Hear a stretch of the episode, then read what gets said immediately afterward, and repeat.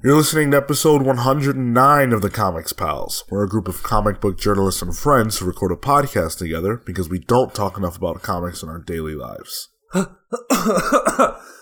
right, I'm sorry. I just got here on time. It looks like. Uh, I just came back from Pete's Thanksgiving. Um, they're still having Thanksgiving. They're still eating. They're yeah, they're having. They, apparently, it's a multi-day pasta course.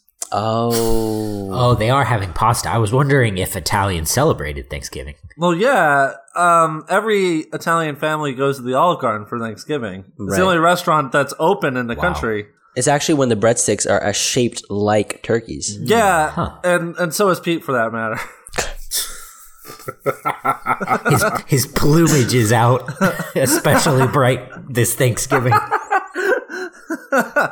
But yeah, so I just came back from that. I feel really stuffed. I said, guys, I gotta go. You do too, Pete. We gotta record a podcast. And he said, I'm not done my pasta magoo.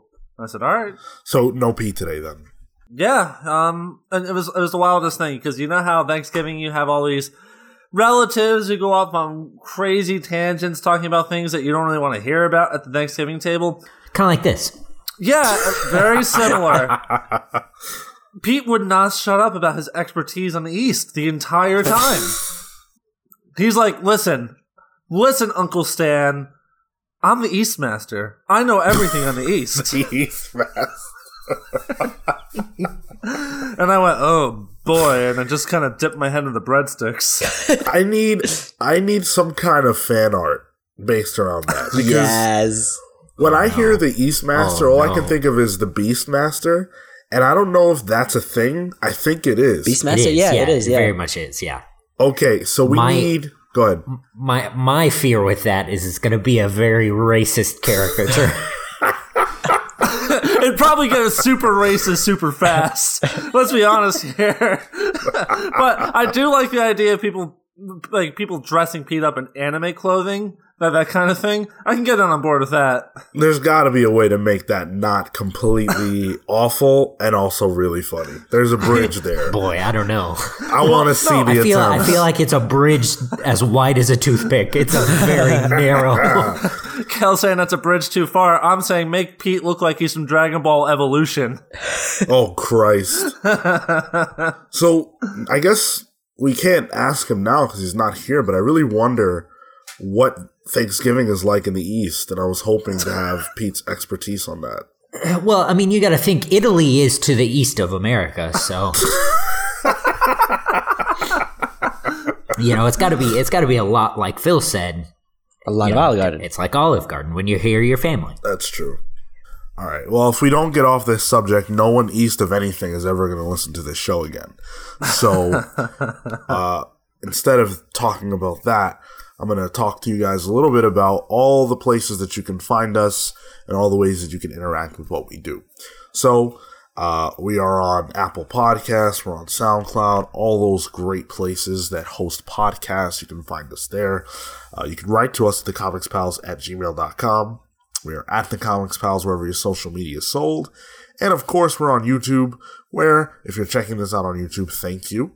And uh, you can make sure to drop us a comment, leave us a like, share this video with your friends, and subscribe to our channel for more awesome content. Um, just a few a few quick plugs. Other than those, uh, we've got some book clubs on the horizon. Uh, Pride of Baghdad is due for release uh, this upcoming Friday, so stay tuned for that. And then we're going to be doing book clubs based on a couple of other things really soon. Uh, we've got a twofer coming up in December. Merry we've got- Christmas. Yes, we're giving away, we're giving gifts. The gift of our voices. Uh, so we're doing Klaus, and we're doing um, Aquaman. Aquaman. And Klaus is actually a reader suggestion. That's right. That's right. So, So, uh, super excited for that one.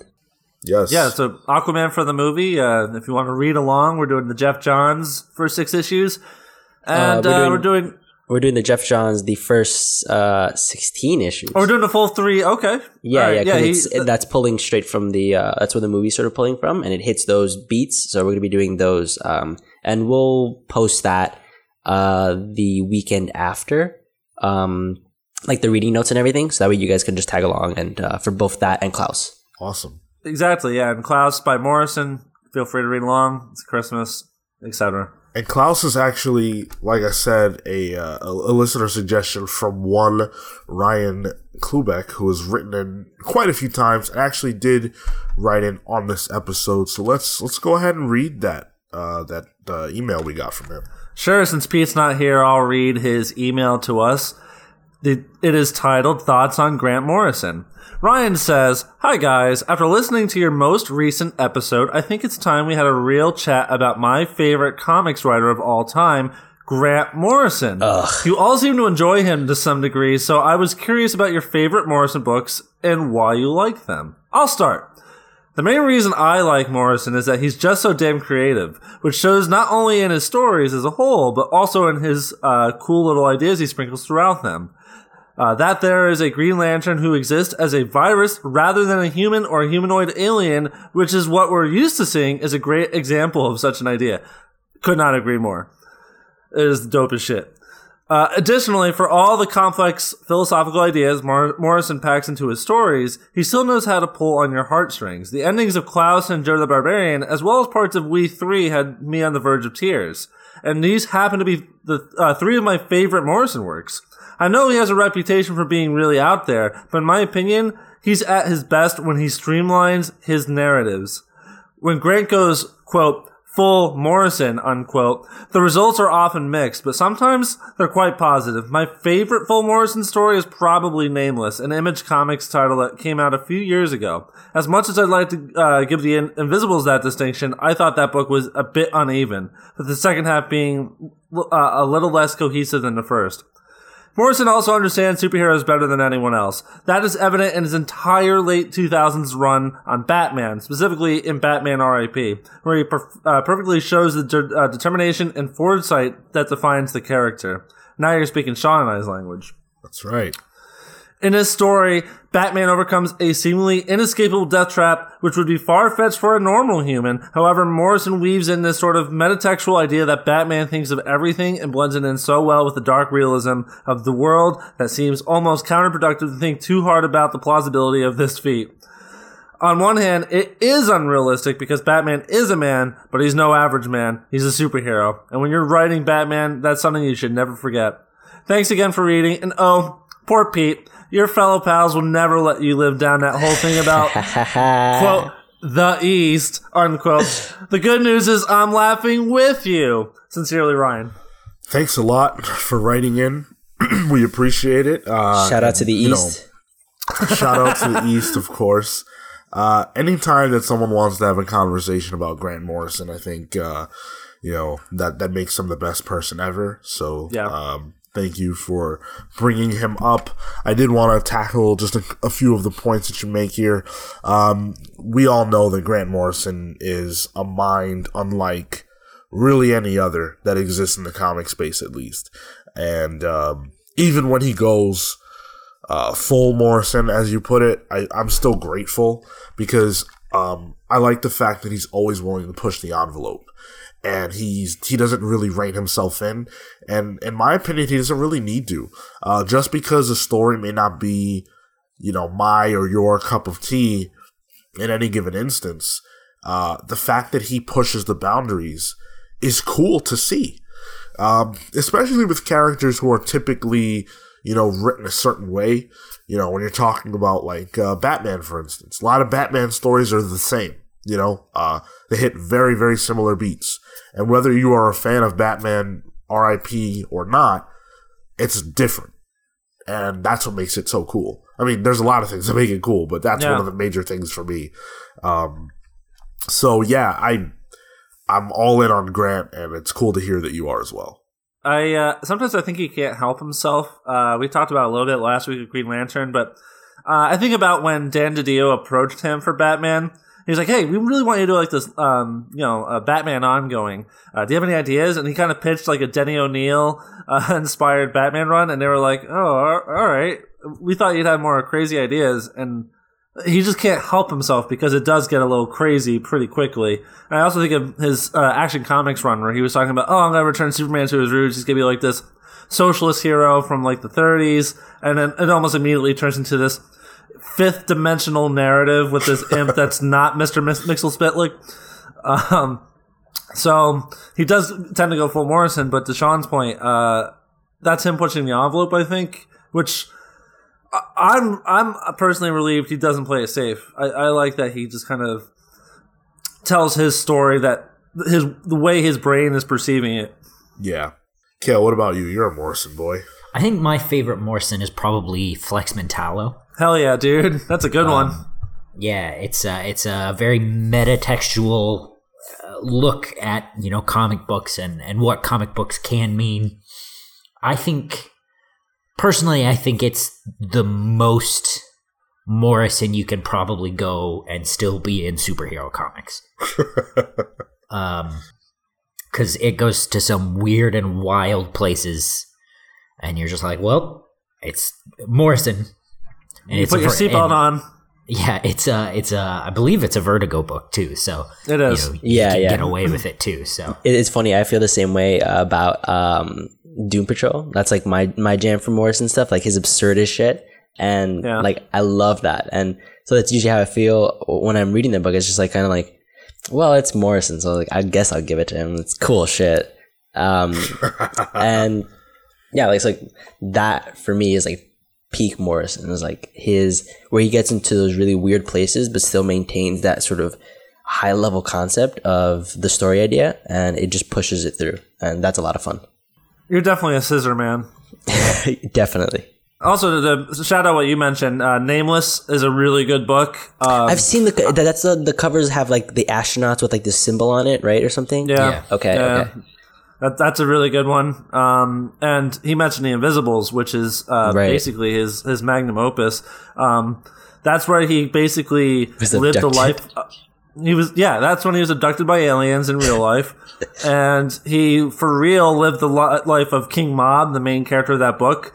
Uh, he almost died from a staph infection, uh, and he hooked up with a lot of women that looked similar because of the characters he was drawing in that book. So, uh, he created a live action sigil. And when sales were declining for that book, he basically begged everyone to masturbate at home yep, uh, to charge his sigil, and the sales went up and it saved the title. yep. What a god. That's a real I story. heard that story. Oh yeah, uh, uh, Sean, have you read Super Gods? I haven't. Oh, Great yeah, book. You yeah, you should get on that. I, I I own it. I don't know why I haven't read it. I'll have to It's uh, great. Check that one out. Uh, so Ryan, as I mentioned earlier, we are reading your choice of Klaus for the book club. You bring up Grant Morrison, and I personally feel like we haven't read enough Morrison on our. Nah, book we've club. read enough. Uh, Superman's We've- enough. It's fine. We, we, we read We've two read books. two. We've read two. Oh, RP or the Gothic. Yeah. I want more. So why don't you make a suggestion for which Morrison book we should read next on the book club, and we'll fit it into our 2019 schedule. So Yeah, I like that you idea. let us know. We'll make it happen. Or how about someone else? That's Or good anyone. too. Ryan, anyone. Ryan already got one, Okay, fair enough. but if anybody else has a suggestion, You get for one. a book club. Yeah, we're we're taking them. So let us know what you guys think we should be reading, and we will absolutely accommodate you on that. Uh, but Kels- we've got. Go ahead. kills kills that dad at the Thanksgiving dinner table who's like, "Hey, you already had a drumstick. How about you wait till everyone else has some meat?" You're not kidding. Speaking of drumsticks, we also got a letter from uh, Matthew Murphy, whose Damn, that's a good segue. whose book club book we will never pick. it's down the pipeline. We just gotta figure it out. But Matt Matt says, uh, "Pals, in the wake of Stan Lee's passing, what creator is now the face of comics? Will there ever be someone like Stan? In my eyes, the closest equivalent would be McFarlane, but I'm curious what you guys think." Matt. It's a really interesting question. Thank you for writing in. Uh, anyone want to tackle that? First person I thought of was someone that would completely re- reject this title and uh, uh, like shimmy away from the limelight of that. Uh, the first person I thought of was Alan Moore. So Marco and I are part of uh, the Long Boxes Discord, and he did um, bring this up and we sort of tested the waters of the the uh, you know we had the little discussion and I said that I think Morrison and Moore and even Warren Ellis and Garth Ennis I don't know I would probably you could probably make a case for all of the British creators but I I think those guys are a little too advanced level comics Frank Miller To too, I guess. yeah, Frank Miller too is Yeah. definitely advanced level comics to be the next Stan Lee, you know, face of accessible comics, comics for the masses. The personable aspect of comics, like To me, there's only one answer, and I'm curious to see if you guys are going to say it. Go ahead. Well, okay. Um, well, with that in mind, the first, the next person I thought of was Brian Michael Bendis. There you go. That's it. Yes, yes, Marco, you have a question. no, sorry, I was lifting up my shirt. Wait, but but um, so like I think I think Matt had brought it up as well, but like Brian Michael Bendis to me seemed like somebody from an eon ago. Like he was like a different. He was he was in a different place, and because he's continued to write, you've sort of been able to see his depreciation, and that's been kind of what for me doesn't feel like something that is like the next Stan Lee because Stan Lee started going he, he would still write but he he started moving into more of like the the branding and like corporate world. And so for me my, my pick is more like a Jim Lee because that's sort of what he's starting to do. He's he's starting to move from the comics into the actual business side into becoming the face of like DC and so like Bendis isn't necessarily doing that. He's still a creator but he's not he hasn't passed the level of creator like the, there's a next there's a next level if you're to become a face of comics versus a face of sort of like writing characters and storytelling. You said he seems like he's from an eon ago, and Oh, like- Stan Lee didn't. No, but like he moved on to something else outside of writing, and his his his other writings ha- are like are past. They they're like for me they're in the early 2000s is something that I haven't I've never like I haven't touched personally, and someone coming in. Good. I think if if it were, you know, 15 years ago, I think yeah, you could make a, a, Sure. a real solid case for Bendis. And I think I think even um back then you could probably say he was, you know, despite Stan Lee, you know, still being alive. Um but I think I think along that same lines with Geoff Johns, Yeah, I think I think they're both those two are both a little bit uh, reclusive, a little bit uh, buried in their work. You know, whatever that work may be, to to really um, be any sort of public face. and, and the reality is, folks just don't know who they are outside of this industry, really. Um, another name I thought of was Jeph Loeb, who's working on the uh, TV side of creative. Um, he's also kind of niche. Um, I, I, I don't, I don't honestly. The, I think the real answer here is that I don't think there is going to be another uh, face of comic books like Stan Lee. I think he will always be associated with being the face of comic books, even uh, post mortem. So look, in all reality, the face of comic books is Kevin Feige. In the modern era, the face of comic books is a guy who's That's- never written a comic.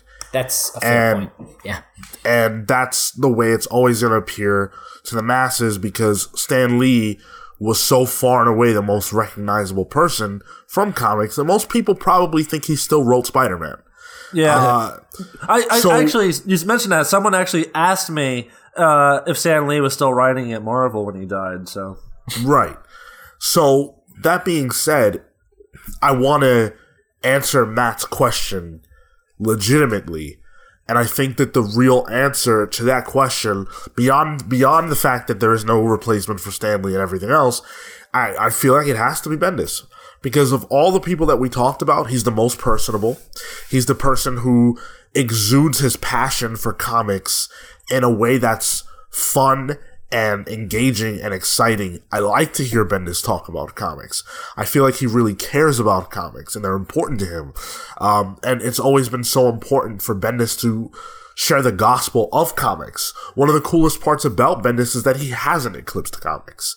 Um, he still is entrenched in that world and he makes it fun. And I know that it's cool now to bash him because people think his books aren't that good or whatever, but I don't think that that's the most important part of what he brings to this industry. I think the most important part of what he brings to the industry is his fun exuberance about this world that often gets so bleak and dark. And I think that he's one of the champions of that. And so for me, Bendis is the only choice when it comes to people who actually work in comics. When whenever the world just seems dark, he always finds a way to create a character named Ragu.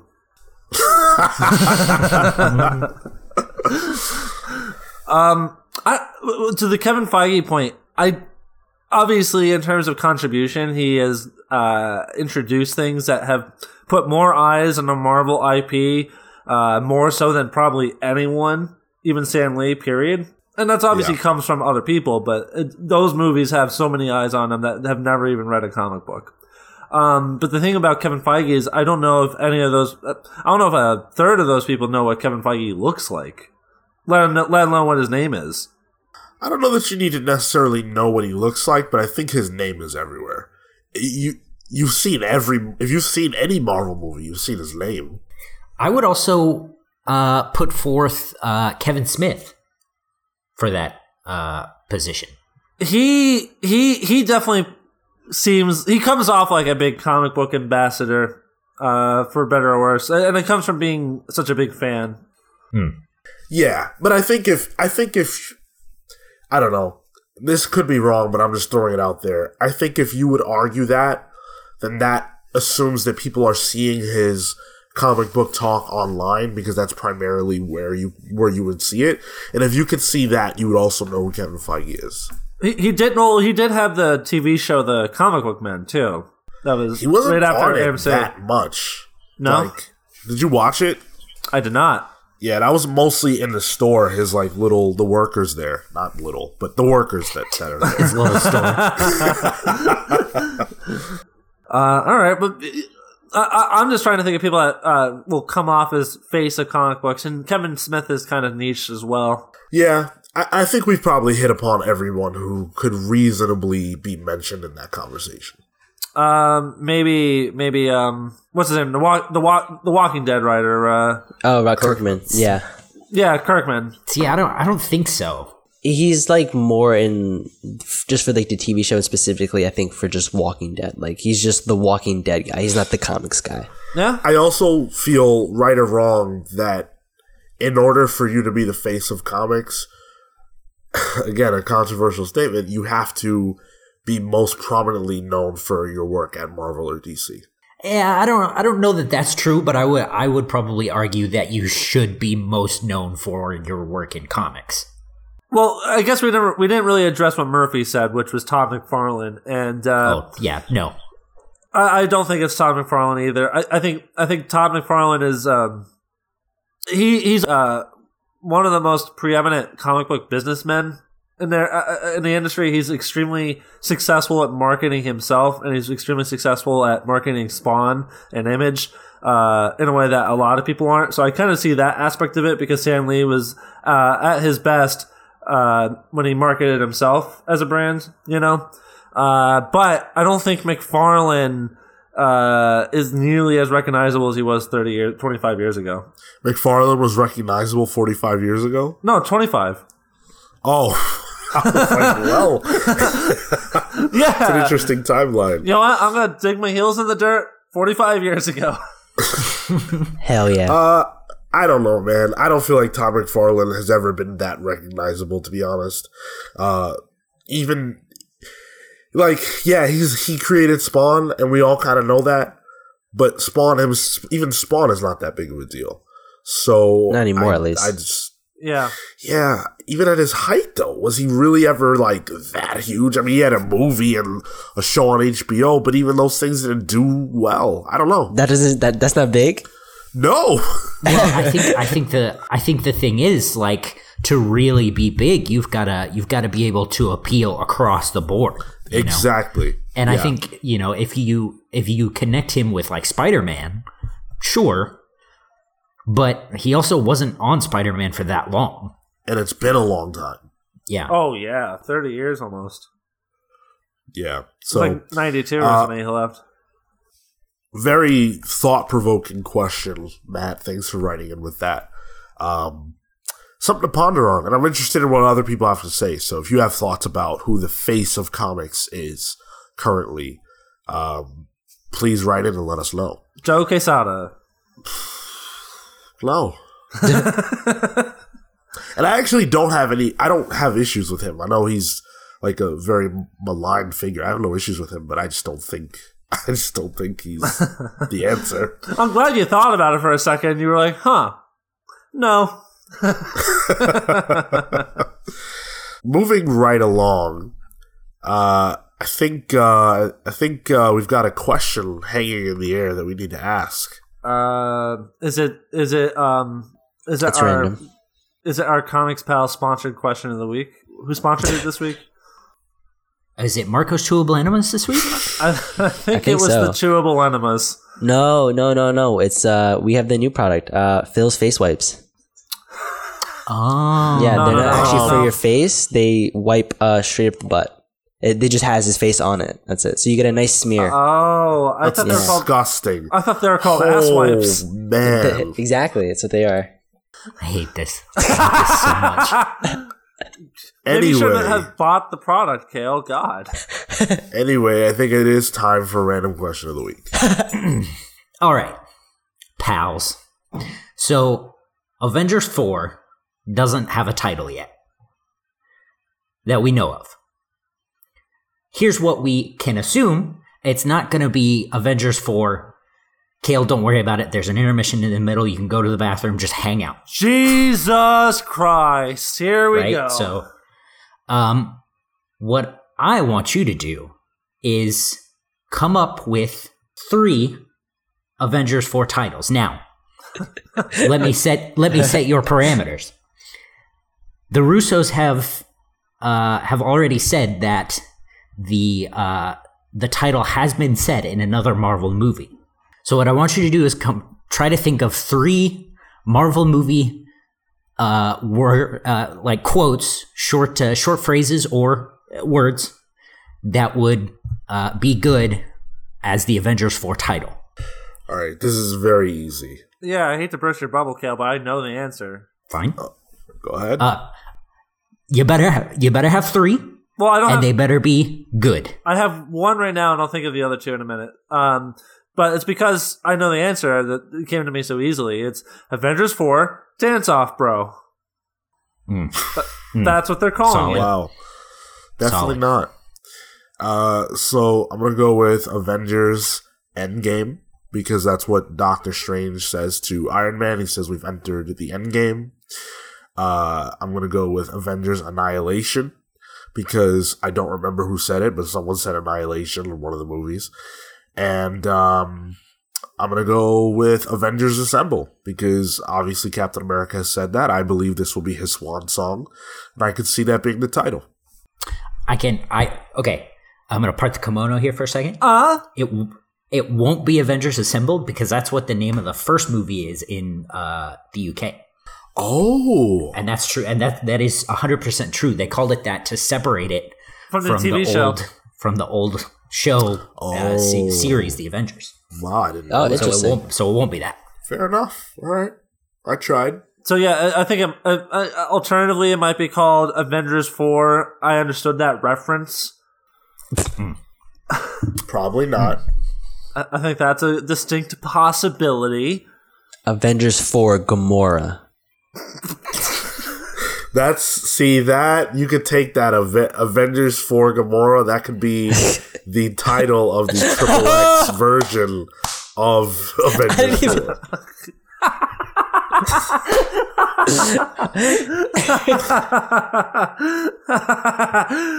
I miss Gamora.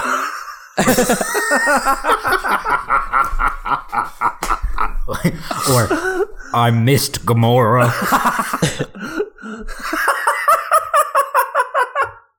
it shows up late. To it. Avengers 4, it was a beautiful planet. No, All right. Is that two for you, Marco? That is two Yeah. for me. so you Okay. both need one more Yeah, I got you. Okay. Um, Avengers 4, I'm always mad.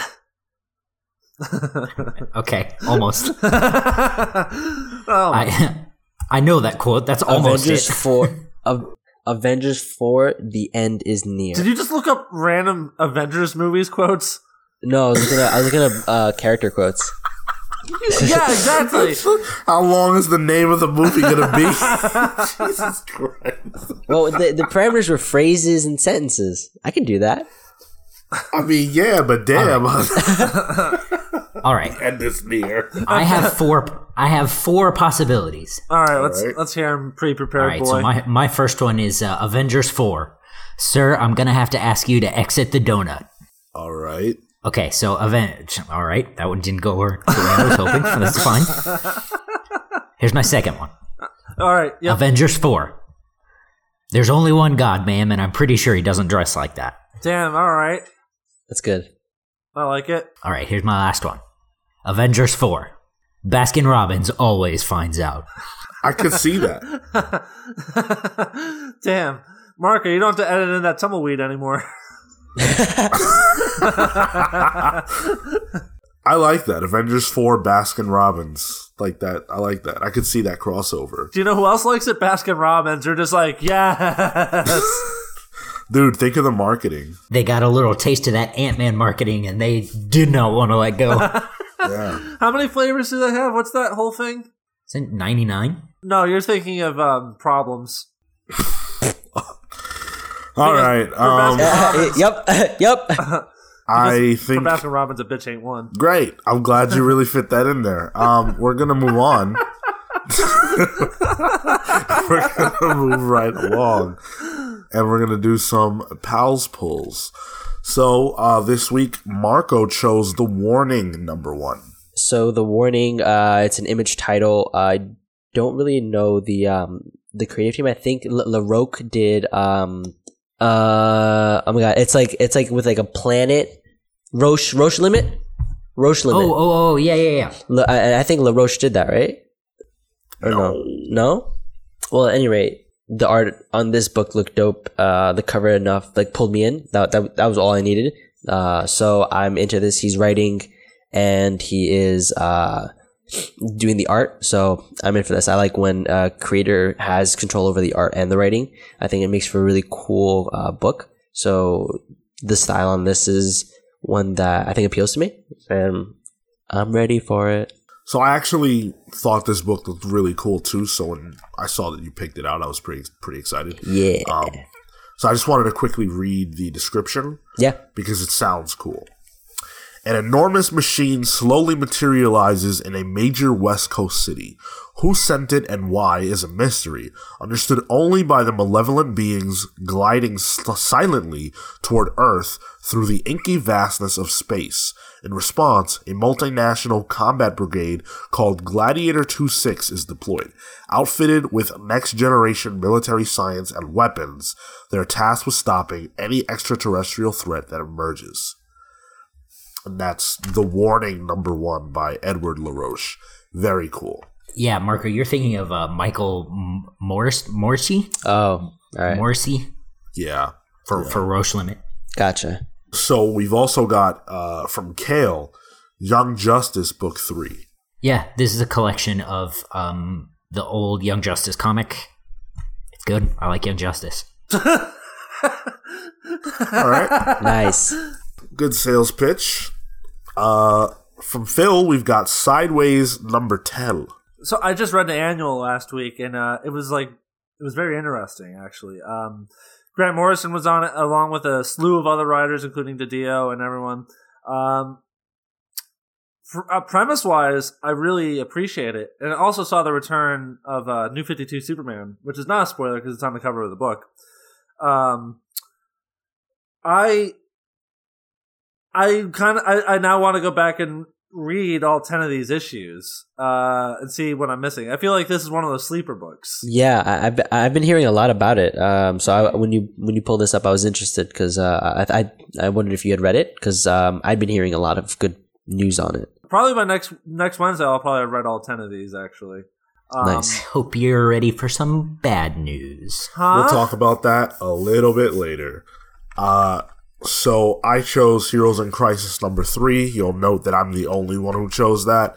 Uh, you know, we haven't been overly enthused about this title, Love it. but I, I'm, I don't know. I'm, I have mixed feelings. I want it to be good. I really love the creative team, obviously, and I like the the premise, but it's just not going the way we're hoping. So I'm hooked in for another issue in terms of my hope. Um, if it doesn't hit me, then you probably won't see me uh, pick this for my pals poll again. So we'll see. We're, we're But he'll prob- still buy it. I will still buy it. That's absolutely correct. I will buy every single issue. And if there were tie-ins, I'd buy those too. Duh. We're, we're, we're probably gonna finish it still, like all six issues for the show. So, Six. Oh, homie, like, it's nine. Nine. yeah. It's nine, Papa. oh god, Are we are we sure it's not twelve? No, it's I nine. It better stay nine. I think it's. I think it's nine. No, it is nine. It's Dooms it's Doomsday Clock that's twelve. yeah, yeah, Yeah. yes. It's no, it's nine. I know how long I have to read shit for. I'm not implying the book is in any way. Oh, I apologize if it came off. Oh, that way. shut up. I mean, I'll I'll imply that. I don't mind. Marco's just counting down the days. He's like, I got six more months of this shit I gotta read. no, no, no. Just kidding. Um. All right, cool. So let's jump into the news here. We're gonna be talking about the trailer for Once Upon a Deadpool. Uh, that is the title that the PG thirteen rating rated Deadpool two is is is uh, going with, and uh, we've talked a little bit about this movie just in terms of being confused about why it's released. This trailer gives us a better idea of what we can expect. So I was really curious, just kind of what you guys thought, what you think now about this idea that we have this trailer. Does Fred Savage age? Like, Uh, yes, Not really. that's why it's weird as hell that he's in this bed uh, with Deadpool. But no, but what do you guys think about this? I think I think the silence says it all. yeah, it's like it's happening. I guess. Like I didn't uh, I didn't I didn't see Deadpool two, so I don't even know what the rated R version is like. So So I'm gonna actually answer my own question since you guys are not trying to do that. Uh, I actually kind of think this looks interesting. Uh, there's definitely some new scenes here. Like aside from the Fred Savage stuff, there's at least one uh, sequence where he talks to the old couple and says that he'd love them in Up or whatever.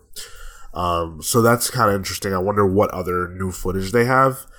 Um, and I definitely think that this whole Fred Savage Deadpool thing is going to get a lot of laughs. Do you? It, is it is it enough to pull you in to go to go watch the movie? Because I Hell know. it is December. okay. is it yeah, is it is it um is it coming out in theaters or it's just coming Yeah. out in DVD?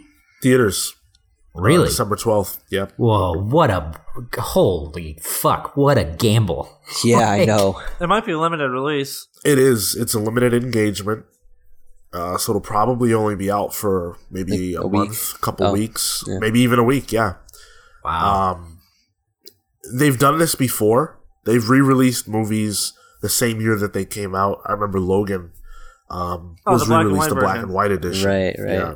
That was worth it though. was that in theaters? Yeah, it was. That was good. I good. didn't know that was in theaters. That was good. Yeah. Yeah, yeah, yeah. Noir Good edition. composition.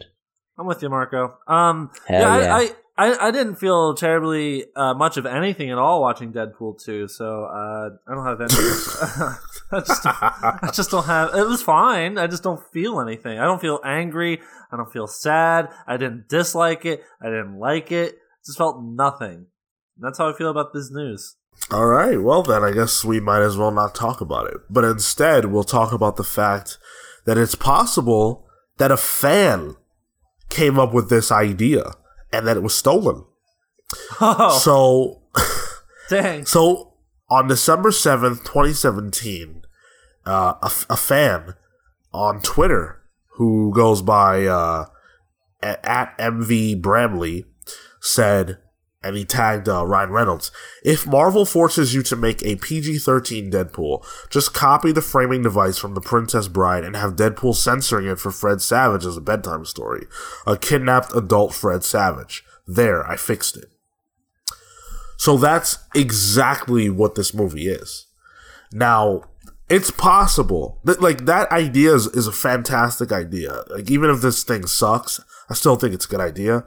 It's possible that someone other than just this guy could have come up with it. There's also the idea that maybe they they worked on this together. Maybe this was a like a A setup. yeah. Interesting. Be- because this guy is a comic book writer and an artist, so maybe there's something something going on there. Um, well, in the same way that comic book writers and artists can't accept book ideas from when they're working on a Marvel or DC book because, you know, it's very easy to turn around and be like, oh, I gave him that idea. Or I gave her that idea. Uh, I, that's what this feels like to me. And um, if this is a case of, you know, Fox or Ryan Reynolds or whomever just going on, where was this? Reddit or Twitter? Twitter. Twitter, going on Twitter and just taking this idea, uh, uh, seems like a terrible idea to me. To do that, yeah, Yeah. absolutely. It's a it's an awful idea. But here's the problem, right? It's like if I if if I sent Ryan Reynolds a piece of mail or an email and it had an idea in it and then the exact same thing came out, you know, in theaters or wherever else, I'd have a decent case, right? The problem is that in the modern era, for this guy to just tweet at Ryan Reynolds this idea, even if it's the same exact idea, there's no way to guarantee that Ryan Reynolds even saw it. If I sent Ryan Reynolds a piece of mail and it was opened and it had my exact pitch, and then the movie came out a year later with the exact pitch, I think I think people would buy that he stole from me. But there's no way to prove this. Little known fact, uh, you guys probably don't know this, but um, the you know the um, the breakout hit for uh, Ryan Reynolds' career was uh, two guys, a girl, and a pizza place. I Yeah. actually tweeted him that idea, you know, and I haven't seen a cent. So uh, There's a okay, so there's a will. history here. There's a history here of this. So this Bramley guy on Twitter uh, recently tweeted. I mean, maybe at Vancity Reynolds had the idea first, but it's fucking eerie how I didn't get a single detail wrong wrong in my summary. Plagiarism? I hope not. I fucking love Ryan Reynolds. Crypto Cryptomnesia, maybe? Can I at least get some premiere tickets, please? And then he follow ups he follows up with a tweet from comicbook.com, which is just an article that says that uh, Ryan Reynolds pitched the idea i earlier in the year after Deadpool 2 was released, which was months after uh, Bramley tweeted at Ryan Uh, Reynolds this. there you So, go. There you have it. I, yeah, it's it is that thing that's like, you know, I the the reason you don't send creators ideas is so that you know you can't sue them. You know, just like Phil said. Right. But like for for a movie, you're going up against Fox. You think Fox isn't going to tear your ass down? Like, You're absolutely right. And uh, to be honest, this guy should be blaming himself. Like plagiarism sucks, and you know it's not cool to steal other people's ideas. But why would you tweet? Why, why? If you cared about that, why would you send this idea over to Ryan Reynolds in the first place? Yeah. that doesn't make any sense to me. What do you think's going to happen? That's going to launch your big career as a film producer because you you because Ryan Reynolds took your idea. You think Ryan Reynolds wants to admit that he took your idea? That's never going to happen. To be fair, it, it worked for Trump. I mean, he tweeted, he became president. Shit, like anything's possible. It's 2018, man. You think I can't tweet and make a movie? Shit, fuck. don't put me down. Fair enough. You know Rupert- what? That's, Ru- Rupert Murdoch's gonna show up at this guy's house and break his legs. That's what's gonna happen. Rupert Murdoch himself. Isn't he like eighty? yeah, Dog, he's like, like, a that. thousand. yeah, he's a thousand. Rupert Murdoch is more dust than Stan Lee was. Oh, Whoa, whoa! was or is? Jesus! that was hot, baby. All right, All due respect to Stan Lee. yeah. Just yeah, say that yeah. now. Okay, Bill Maher. I'm just hold on, hold no, no, no, no, no, no. All I'm saying was the dude was old. That's all I'm saying. From one old dude to another, I guess. Yeah, he was old. Now he's just dead. Well, Like, Jesus, Cale. It just means his old his old stopped. this is going to a dark place. Sure is. I- I think it already went to the dark place, but let's uh let's get out we, of it. Let's we, pull we out of mentioned we mentioned Rupert Murdoch. I don't think we're ever gonna get out of this dark place. Hey, maybe we'll get some of that some of that Fox money, huh? About time. I've been No, trying to all plug their movies for two years. that that's true. Uh, if anyone deserves a paycheck, it's you, not this Bramley guy. So, in other news, in comic news, uh, Marvel is going to be publishing a League of Legends comic book. Actually, they're going to be publishing a series of League of Legends comics. Yeah. Um, so it's going to kick off with League of Legends Ashe Warmother, which is an origin story of one of the original League of Legends characters, champions as they're called in the game. Um, it's going to bring us into the world of Runeterra, which I guess is the world of League of Legends. Um, and uh, it's going to include several of the favorite characters from that uh, video game. Uh, and that's going to start monthly on digital platforms uh, beginning December 19th. And then there's going to be a graphic novel in May. So that's kind of cool. Uh, CB Cebulski had this to say about the partnership. Many fans of the Marvel Universe and comics share their interest and passion for storytelling with the gaming community. League of Legends is one of the most well known games in the industry, and their unique world and extensive roster of rich characters are a perfect fit for Marvel comic books. We're excited to partner with Riot and help build the League of Legends universe for fans and players around the world. And uh, League of Legends, I am like sort of familiar with it. Um, it's like a an MMO.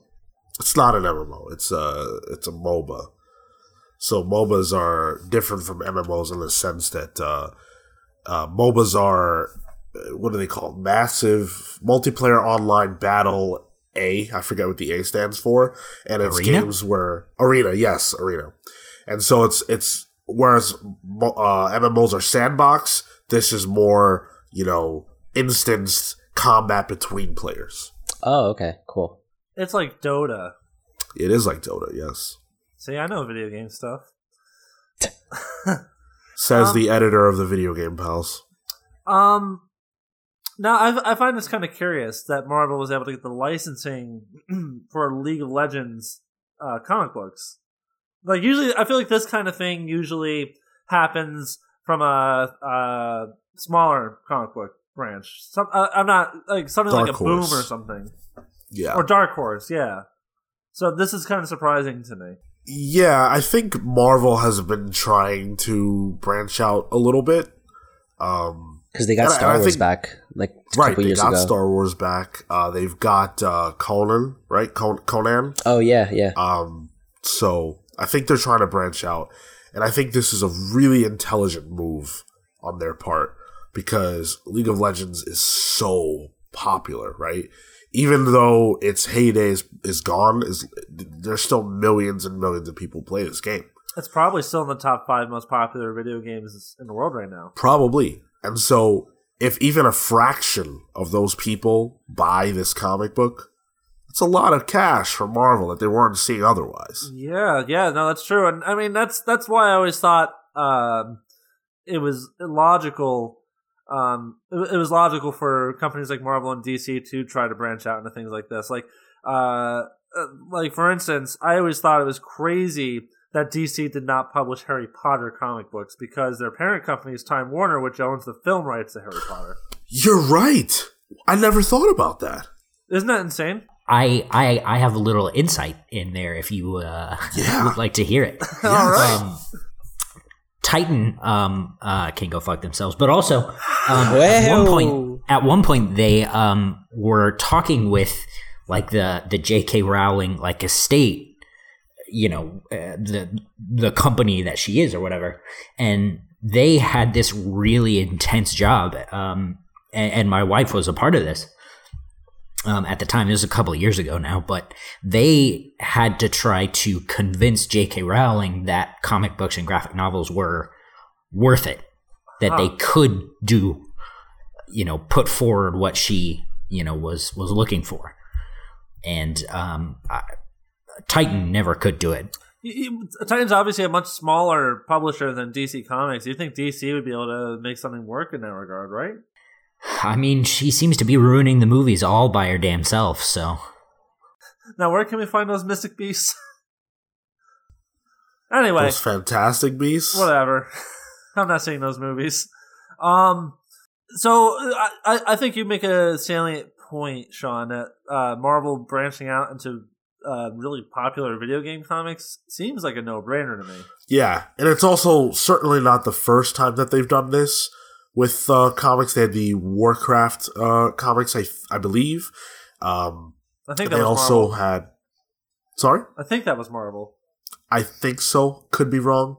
Um, and they, they also had um the Dark Tower comics, even though that's based on a book. So whatever. The point is that they do this this sort of thing. I think this is probably one of the most high profile instances of them doing this. I, I feel like D- DC doesn't do this. They they only use things that they uh, already had licensing for. So, uh, like they had the Hanna Barbera stuff already because of their parent company. But outside of that, they really don't do this. well, they haven't done it r- recently. Yes, it's not you know it's not without um merit you know uh, marvel had doctor who for years um so you know it's just a matter of time and you know uh, interest Uh, and and also right before we get off this subject, but uh, as of October 2018, League of Legends is actually ranked one in uh, the world for most played game, followed by Fortnite, uh, Hearthstone, Warcraft, Counter Strike, PUBG, uh, and PUBG. So the top I'm- five. Wow. I, I'm surprised it was ahead of Fortnite. Yeah. too. There you go. That's that's incredible. I should also say the Warcraft comics were not published by Marvel. They were published by IDW. uh no by Wildstorm. Oh, oh, that's a that that that was a DC imprint. Um, so dc does do it yeah and Titan also apparently. they yeah titan also does uh, warhammer too so. when when Right. when when, when were they published? Oh, these these comics are they were published like in 2000 from 2007 to 2009. Okay, so yeah, because uh, Wildstorm used to be a uh, an independent imprint, but then DC, you know, got it. They got it back, or they got it. so yeah, at that time DC had owned it. So Yep. So there you go. Uh, in other news, this is a, a rumor uh, coming from that hashtag show, who uh, we've we've referenced several times here on this podcast because they are uh, routinely breaking casting news and different things like that. Uh, they're claiming that a miniseries starring Rocket Raccoon and Groot is headed to Disney Plus. That's huge, I think. I think that's really, really massive. Um, Like live action, or yeah, whoa, okay. yeah. Um, so, of course, you know, it's a rumor, so you don't necessarily want to just outright believe it, but there is an interesting wrinkle to this. Uh, Vin Diesel has talked about the possibility of this before with MTV. He said, it's something that James Gunn has talked about and something that I know he'd love to do. Sure, I think it could be very interesting. I think it's inevitable. I think, you know, th- that character is so enigmatic. He was already one of the most unique characters in the Marvel Universe, and I think what Marvel has done, primarily what James Gunn has done to realize that character, has exceeded anyone and everyone's expectations. So Vin Diesel just wants some more lines, basically. How many different ways can, he, can he say "I am Groot" and listen get paid? the dude had an emotional catharsis with groot he will fucking find a way You're right. Is this a show you guys would be into? nope Um. mm, no actually i probably would but it's not gonna get me to buy the platform Yeah, yeah, yeah. yeah. I, I'd be into it if it's not on Disney Plus, but it is. Like I, I'm, I'm not gonna buy that. Yeah You'll buy the DC Universe app for six months, but the you year. won't buy Disney Pl- a year. Yeah, But you won't buy Disney Plus. I'm thinking. Two About you it. on words. Thinking crack? Hold on, I'm thinking about it. I'm thinking about it. I'm thinking about it. I'll think about it. two Let's words what for He- uh, yeah the only reason you bought the dc app was to get the swamp thing show Yeah, basically. Two words for you. Swamp Thing. Uh, Phil, is this something you're into at all? Explains why they're not visiting me in the space nursing home.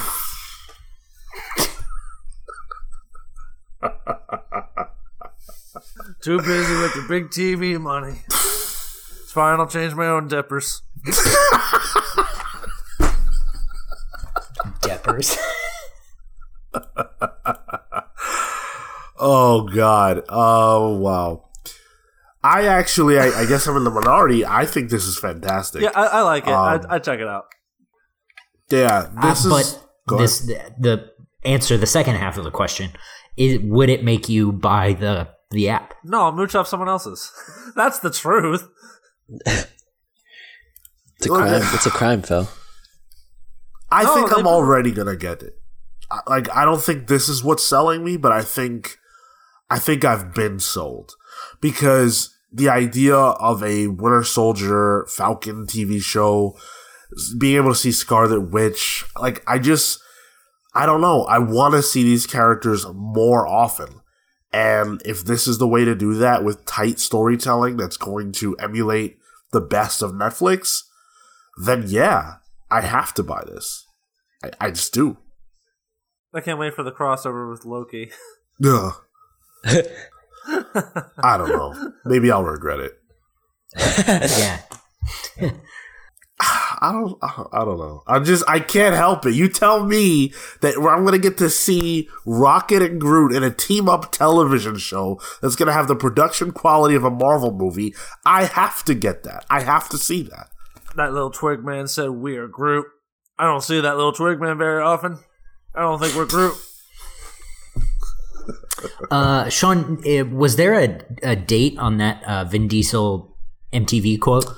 Uh, not the article that I was reading from, no, which was from comicbook.com. I wonder. I wonder if that's just like a. I wonder if there's a possibility that James Gunn would come back for that, um, and sort of slip, you know, be able to slip in the back door of, uh, you know, the the Marvel Cinematic Universe I don't see it. in a way in a way that nobody would really, uh, you know, be able to to like trace or whatever. I feel like he's he's out. Like once he's out, he's out. I, I I agree with Marco. I think he's uh, Dunzo, baby. He's got to do Suicide Squad too. Hell yeah, Oscar award winning. That's right, Marco. You're the real little monster around here. Thanks, Daddy. Oh God, oh, that is awful. This is just the worst episode we've done. Oh my God. We are Groot. All right, I'm moving on. the nurse keeps stealing my change.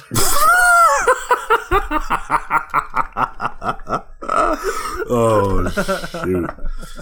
All right. Uh, so here's a, I got a weird one for you guys. All right. It's a weird one. So a comic book came out recently called Dead Rabbit by Gerry Duggan and John McCrea. And uh, it was celebrated. Uh, a lot of a lot of acclaim for the book.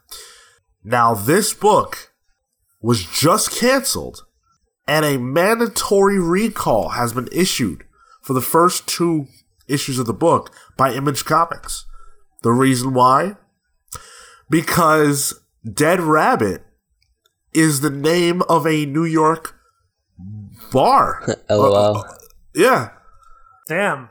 And on top of that, the bar, and this is, I'm reading now from the comicbook.com article, the Dead Rabbit uses specially created comic books as menus, and just last month released a recipe, quote unquote, recipe comic book. That's kind of cool. Oh, interesting. huh. Yeah. Um, Yeah. listen, if you're Image, how the hell do you not look up the file trademarks of this stuff? it gets more interesting, and you're right. Uh, so over at Bleeding Cool, they did an article about this, and uh, apparently they had to know because in September, uh, the U.S. government approved a trademark for Dead Rabbit to cover comic books, uh, fiction books on a variety of topics, nonfiction books on a variety of topics. The, the bar, that is. Yeah, the bar. And then in October, a cease and desist letter was sent to Image Comics and Forbidden Planet Whoops. randomly uh, to stop publishing, distributing, and marketing the comic. Then Image's lawyer asked for more time to respond to the cease and desist, and uh, uh, Dead Rabbit, the the the bar, asked for uh, the second issue to not be published, and then Image put the issue out on November seventh. Oh man, they goofed real hard. Yep. Uh, and Forbidden Planet didn't even respond to the cease and desist and continued to sell the comic. So now there's a $2 million lawsuit floating around Wow. as a result. That could really goof up Forbidden Planet. I'll tell you what. Yeah, yeah, it really could. It's interesting. Um, so I've only seen something like this happen once. Uh, the uh, book by Benjamin Dewey and oh my god, he wrote the Marvels. He wrote Marvels. Um, Yeah. I'm blanking on his name. Um, Kurt Busiek? Yes, Kurt Busiek. Yeah. Um, he wrote an image series called Tooth and Claw: The Autumn Lands. Uh, but the Tooth and Claw previously was another like a, the title of another book, and they had already released like two issues, so they had to uh, recall some of the issues, and then they had to just like change the name, but there was no legal action. Um, but I guess this isn't like another creator or a creation, so it's it's it's it's interesting because in other scenarios they just sort of changed the name, like they went from Tooth and Claw to just becoming the Autumn Lands. So it's interesting why they wouldn't just switch names and like It's a better name anyway.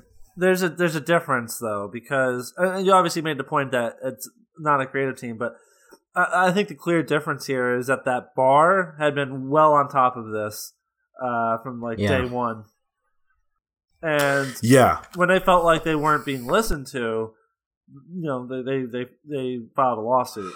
Absolutely. Um, and so the reason why this book is called Dead Rabbit is because it specifically relates to um, the name of an infamous New York gang.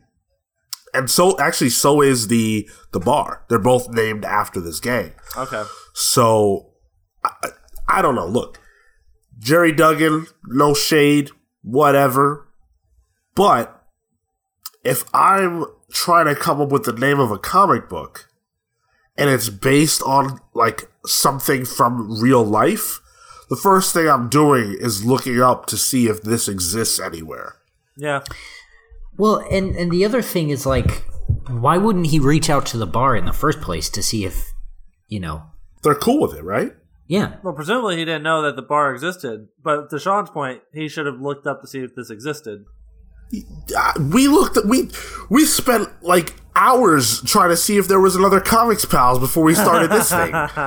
And it's a friggin' podcast. And and we still periodically come across shit. So. Yeah. I Um, just i don't know. I'll tell you what, that gang certainly didn't file a legal trademark to trademark their name.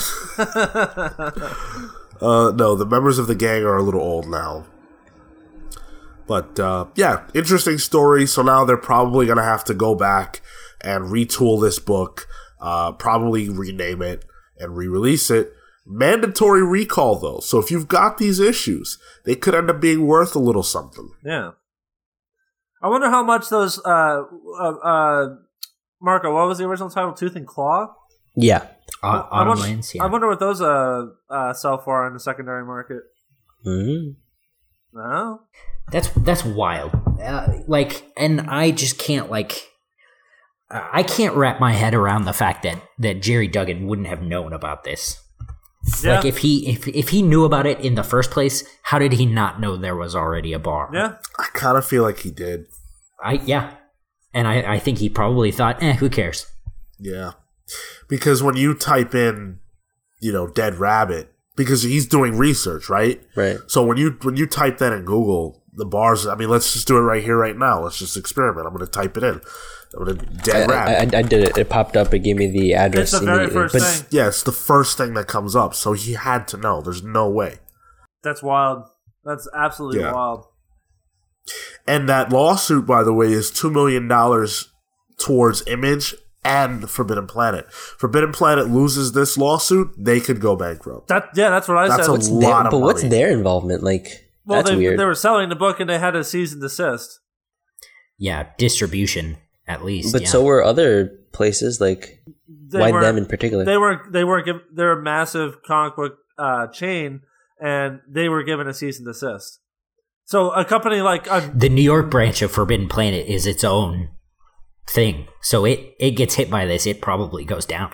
uh, my point is they didn't they didn't uh, file this season complaint uh, cease and desist with like Uncanny, which is another big uh, comic book chain, um, Or Midtown. or Midtown. Right. It was specifically Forbidden Planet for whatever reason, and because they continued to sell it, in light of that, uh, they could face serious re- repercussions from it. And to Sean's point, it could bring them down. Uh, it's not like comic book chains are huge money makers anyway. This could absolutely cripple them. Like Hulk Hogan with Gawker, baby. Yeah, it's uh, it's a shame. So we'll see how this uh, unfolds. It'll probably be a while before we find out Yeah. the ultimate uh, result of this. But These things take a while. Man, if, if Forbidden Planet goes down, I will be so upset. Yeah, It's that one place of my is cool. favorite shops. I would hate to see it. Nobody wants that. But they should have they should have responded to this. It's their own fault, you know, if we're being really honest here. Uh, so let's talk about this uh, let's talk about this Joker movie footage. Did you guys have the chance to see this? yes. Yes, I It did. reminded me of Phil in the intro. He just ran in. uh yeah, I, I just I added this because it's uh it's a little weird. I don't know what to make of this. Did you guys have any thoughts about this? Like it's just it's just Joaquin Phoenix dressed as the Joker running the streets of New York being chased by cops. And he bumps into another clown. Yeah, and he bumps into another clown. This is weird, right? I uh I- I feel like it's just promotional material, and uh, I kind of like it because I remember when uh, a while ago, Sean, you were talking about uh, all the stuff Warner Brothers was doing to promote The Dark Knight with the Joker, Yeah. and uh, I think you said your initial reaction is this is weird, but you got so you got sucked into it. Yeah, but is this not is this not just from the movie? I don't know. Uh, uh, My my reaction because it's not shot like it's from the movie. Like the the filming Right. of it looks Like behind like the a- scenes or something. Like, yeah, like a YouTube video or something. It looks it looks promotional. Huh. I never considered that angle. Yeah, like it doesn't look cinematic. Right. Like they, they did, uh, I I don't know if it's on the news, but they did something similarly this week with Watchmen where they had like all of them in yellow and like yellow masks and stuff. And there was just sort of production art, production, uh, like test shots, but they use it as promotion. Huh. That was my takeaway. Yeah, same. very interesting take. I'm I'm actually glad that I brought this up now because I really didn't think about that at all. So the footage, uh, it, it says it's it's courtesy of Backgrid Media. I don't know what Backgrid Media is. I have I've actually no idea what that is. So I'm wondering if that is if they work in association with Warner Brothers, um, or if they're their own thing. I I don't know. Yeah, It's a celebrity news agency. So I'm willing to bet that they just had their camera people Yeah. on the set of this movie and just recorded it. Oh, so it could be a scene from the movie, but it's not footage from the movie. If that makes sense. Well, well, to that point, one thing I was wondering is where the hell are the camera people that are shooting the movie, right? That's a great We question. don't see that ever. That's a good point. I I don't know. Yeah, this this could be this like could be footage shot but sent to this, you know, media company before anything's been done to it, you know, as promotional material. Yeah. It's it's interesting. It's really really interesting. it's making us talk about it though. Right. It's creating a buzz. Yeah. I don't know. This this is I don't know about this movie. I'm I'm not excited. Did this I did this grab you? I still don't care about it. I'm super into this movie. I think it. Uh, I think it's going to be good. Um, I'm basing that on the creative team attached to it too. Uh, and the, by the look of it, I like. I like. I like the way Joaquin Phoenix looks. Uh, that last bit of video we had before this, I really was intrigued by. Um, Where he's coming off the subway. yeah, I, I, I, I like the late '70s kind of aesthetic they have going on, where it's like Yeah, he's gangstery looking. what what, what do they call it? The Bronx is on fire kind of period of New York. That real, Yeah, yeah, yeah. The That pimps re- and stuff and all that shit. that Like the bad times. Yeah, the Mayor Koch period of New York. Yeah. Um, uh, I'm I'm into it. This, the, all this always make me go, huh? This is interesting. Not a negative reaction. I'm, I'm with you, Phil. I, I, I this this looked uh, interesting for me, and I, I like interesting enough to make me wanna to like to want to see more. Yeah, I'm with you. This did that for you? I, I don't know. It's just like the way that it was, like the the way that they approached it. I don't know, like the the shots and then like the way the way he looks. I don't know. It, it's it's interesting. I'm really, I'm really surprised by that. Uh, that that seems wild to me. If I wanted to see an old man in clown makeup run, I'd go get a mirror and take a jog. I feel like I've seen this before, New York. It's not actually Hook, it's not actually uh, Phoenix. It's just a, a man in the street. Yeah, this isn't from the movie, is it? This is like actually just something from This is like just New York. 135th Street or whatever. Yeah, At first, I was thinking, like, man, could you imagine being just in the streets of New York and seeing this kind of craziness? And then I realized, like, no, this is actually normal. maybe maybe that's what this is. Maybe that that's like like they just like had him run around the streets going like wild for some reason. and Actually, have people chase him. Well, I mean, you can, I can. mean, as authentic as possible. Like it sounds like it. Well, I mean, you can see like the you know the buses and the the old cars around, Yeah, and yeah.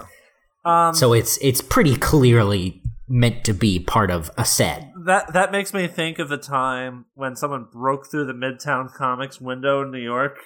the, the thought Yeah. was, well, shit, it's New York. Maybe. Yeah. So let's let's talk about uh, Joker's other half. Let's talk about Harley Quinn. Um, we now know the title of the Birds of Prey film, and it's Birds of Prey and the Fantabulous Emancipation of One Harley Quinn. Now, the internet is abuzz about this title because Birds of Prey and Harley Quinn don't typically go together. Uh, Harley Quinn is not a member of that team. So she's essentially co opting the Birds of Prey film. Uh, and obviously, that's a quite the long title. Uh, what do you guys think about this? It sounds like it's going to be a film based around Harley Quinn kind of becoming her own person separate from the Joker. But does that take away from the Birds of Prey? Um, a little bit actually to me, but I think the reality is this, Yeah. this is a, a viable marketing ploy for Warner Brothers because Harley Quinn is in her top five most recogni- recognizable names and characters in their entire brand, in their entire you know universe, as it were. Uh, most people do not know a single Birds of Prey character. Most people do not know what the Birds of Prey are outside of the name for an animal. I, w- I would say I would say they probably know who the birds of prey are, but separately, not as the group. I don't. I don't. I I think most people don't even know that the Birds of Prey as a comic book or a, a Nope. team. I, I don't think most people have any any you know sense of that. I, but I people know who- agree. but people know who Harley Quinn is for sure. Harley Quinn is in the zeitgeist, and she has been for some time.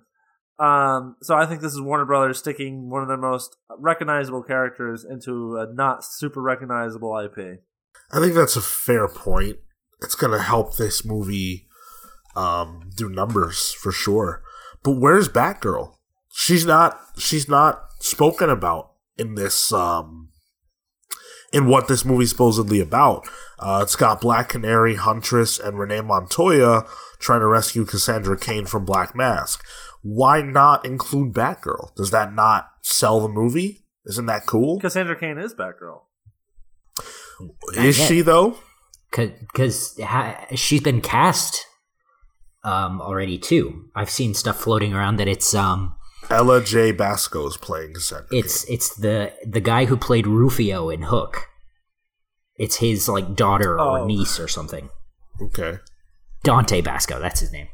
Um, yeah, I mean, similar. uh, You know, you you you said that you know it seems like Harley Quinn is co-opting the Birds of Prey thing. I think they did the same with Joker and Suicide Squad. Like it just it makes sense. it ended up not working out for Suicide Squad, but I, I totally get your point. Um, Well, I, I would actually argue that I guess it worked really well. Actually, That- that, movie did very well. no, that the It- Joker it got an Academy Award. that it wasn't the Joker parts that made that movie what it was. It was actually The Batman parts. There weren't enough of them. Uh, it was the parts with the Enchantress that made that movie kind of rough. Right, but they sold it on the Joker. Yeah, yeah, yeah. He's, Yeah, I was I was disagreeing with Phil. Oh, okay. Uh, I don't even remember what I said, so fair enough. um, uh, that's a good point, Sean. Actually, though, about Batgirl because Batgirl is also super, rec- uh, not, not as recognizable as Harley Quinn, but uh, a lot of people do know who I Batgirl is. no, I don't think that's true at all. I think she's probably not as recognizable as Harley Quinn, but she's very recognizable. I think No, Phil I- just said that. I did say that. Listen, Phil, hang on, shut up. I disagree. Okay. I love how Cale was like taking this really defensive stance, and it's like, He already chose the emotion. yeah. Go ahead, Guys, Phil. we all know this is a bunch of disingenuous bullshit. there it is. Um, yeah, that's a good point, though. I'm surprised they're not. Uh, mar- maybe they'll market her more when they actually start having, uh, you know, start producing the film and everything. If Cassandra Cain is Batgirl in this movie, then I'm very, very disappointed because the idea that she's just captured by Black Mask doesn't sit well with me at all. That's not the way that I want to see. Especially not Kendra, Cassandra King. Exactly. That's that's just not the way that I want to see this character debut on film. I, I, I just because she gets captured doesn't mean she can't be strong and what we know her to be. But I don't get why this is the way to bring her in, into the fold. But I, I also think this actress is super young. So I don't think she's going to be Batgirl. Like, I think she's like 8, 9, 10 maybe. Oh Jesus! Is that true? Yeah. The- I, I, mean, well, let's see. Yes, the it picture- is true. It's absolutely yeah, the- true. The picture I saw of it was she's she looks super young. So she's probably. You have to assume she's not Batgirl. Right. I wonder. I wonder if one Batgirl's cast yet. That's probably also why they're not marketing that, marketing it from that angle. But if we don't see that, I wonder if we'll get Oracle, because that's also, uh, you know, that's Like the next Batgirl thing. I well, it's it's it's Barbara Gordon's main role in the Birds of Prey. right. I I like or I like Oracle a lot. That's kind of my preferred iteration of Barbara Gordon. There's probably a little bit of bias there since I um, grew up reading comics with her primarily as Oracle. But uh, I think if you're making a Birds of Prey movie, hundred percent Barbara Gordon has to be Batgirl. I would rather see Barbara Gordon as Batgirl and then make that transition. But I, I mean, I like Oracle a lot. I kind of don't want to see her go from Batgirl to Oracle because something has to bring her there. And uh, if it's what they did in the comics, like I don't have a problem with what happened in the comics, but I don't want to see that in a movie. Um, that had a ton of negative publicity the last three years. I know. Uh, but the other way around, I'm actually cool with. And the reason why I'm cool with her going from Oracle to Batgirl is because Gail Simone did an incredible job of telling that story in uh, the New 52. So I, I would love to see that story told. It also makes a lot of sense when you consider the way that the DC film universe is constructed because Batman is apparently separated from the Bat family. So it would make sense to me that, okay, Batgirl's Oracle, that's why she's not in the streets, Nightwing is in Blüdhaven, whatever, and then she reemerges for whatever her reasons are to become Batgirl again. All right. Uh, fair enough. Uh, th- but can we comment on the title? I guess because it sucks. No, I don't think really so. bad. Really, really bad. You, but, Kelly, you don't think so that it, it sucks? You don't think it sucks, or you don't think we should comment on it? Oh, I don't think we should comment on Yep. it. All right.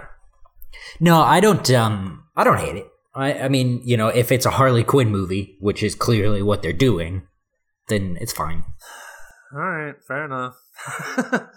All right, Kel. It's too long. Uh, there's there's got to have been a way to, to get Harley Quinn's name in there and not do that. Harley Quinn and the Birds of Prey. Well, I mean, like you're not gonna walk up to the the ticket counter and say the fantabulous emancipation of Harley Quinn. You're just gonna go. You're gonna go up and you're gonna say, well, if you go up to the ticket counter and all, and don't order your uh, tickets online like some kind of fucking barbarian. But you're gonna say, yeah, let me get one for the Harley Quinn movie because you're sad and alone. Well, if the you in this in this uh, scenario is moi, then that would be incorrect because uh, I never go to the movies alone anymore. Well, you just did in this scenario, so what's your problem? I'll have one for the sexy. Sounds like you're sad and alone to me. I'll have one for the cute clown girl movie, please. Wait a minute. Edwin, hold on, hold on. Wait, wait, wait. Edwin, I forgot Edwin McGregor is gonna be Black Mask. Yo, I'm in for this movie. Oh, you forgot Oh, who's yeah, gonna be right. Black Mask? Edwin McGregor. Ewan McGregor. Right. Uh, I mean, this have has some. It can have whatever stupid title it wants. Ewan McGregor's in it. Yeah, I don't care. Shit, I'm No, watching for that. Ewan, Ewan McGregor. Ewan? Is it not Ewan. Ewan? Owen? It's it's Ewan. It's, it's not Owen. It's Owen. It's Owen. Owen Wilson.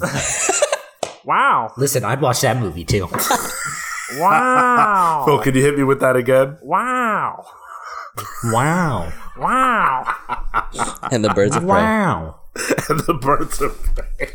Wow. That's a cute clown girl. Oh God. Ugh. All right. Wow. Um. The ship is So sinking. earlier, Ship's been sinking for about hundred episodes now. accurate. Near my god to thee.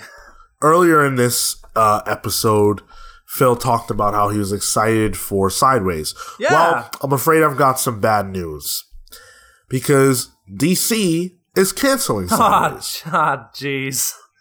yep. Uh, so not only are they canceling Sideways, but they're canceling The Curse of Brimstone, uh, which leaves only Silencer, Damage, and the Terrifics of the New Age of Heroes Initiative books.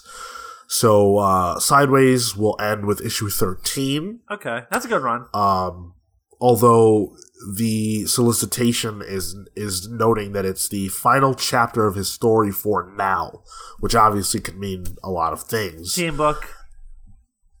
Team book, Walmart book, who knows, right? Could go a lot of different ways. Uh, what's interesting to me about this is not only the fact that Sideways is the most talked about character to come out of this whole thing, Yeah. But also that New Age of Heroes was promoted as being this huge creator first initiative that has now almost failed entirely. Yeah, yeah, with the exception of the Terrifics. three three titles. Yeah. Yeah. That's a drag. Um, And of those three, I think Ter- Terrifics people uh, seem to like, but Damage I've heard only negative things Yeah, about. Yeah, same. I, I read like an issue of it. It's it's odd. Yeah, I'm I'm kind of surprised that Sideways hasn't lasted longer. And and th- that's the thing is like I've heard good things about Sideways specifically, and Yep. for some reason, for them, it's weird to think that even though it is a sleeper hit, that DC DC won't roll with it, especially considering it is a creator first sort of series and like line. I can't speak to the quality of the whole series because I only read the annual, but this this kind of thing happens where a book gets a lot of buzz from the community and it doesn't last. Uh, some books that come to mind are Superior Foes of Spider-Man, which was uh, very much beloved by the community, did not last. Uh, it got a good healthy run. It went like thirty issues, but you know ultimately it did not last. Uh, I, or books, I think it was like thirty. Yeah. I could be wrong. Uh, a book like Prez only went like ten issues, and that book had a ton Oh, of that's right. positive buzz. Uh, Omega Men, which was supposed to be an ongoing, Tom King. Yep. That only went like what ten issues, um, and that book was on a lot of people's you know best of 2015 polls. So it, it happens where a book gets a lot of buzz from the community, but because it's not being bought beyond a niche base, it doesn't last. It gets the axe. I think, and I think part of the problem with most of these books, with the exception of uh, the Terrifics and probably the Immortal Men, the Champions, I Immortal Men. guess. Yeah, the Immortal Men was one of them. Was it the Challengers? the Challengers? Thank you. Yeah. um there all the other uh books are based on new characters Yes.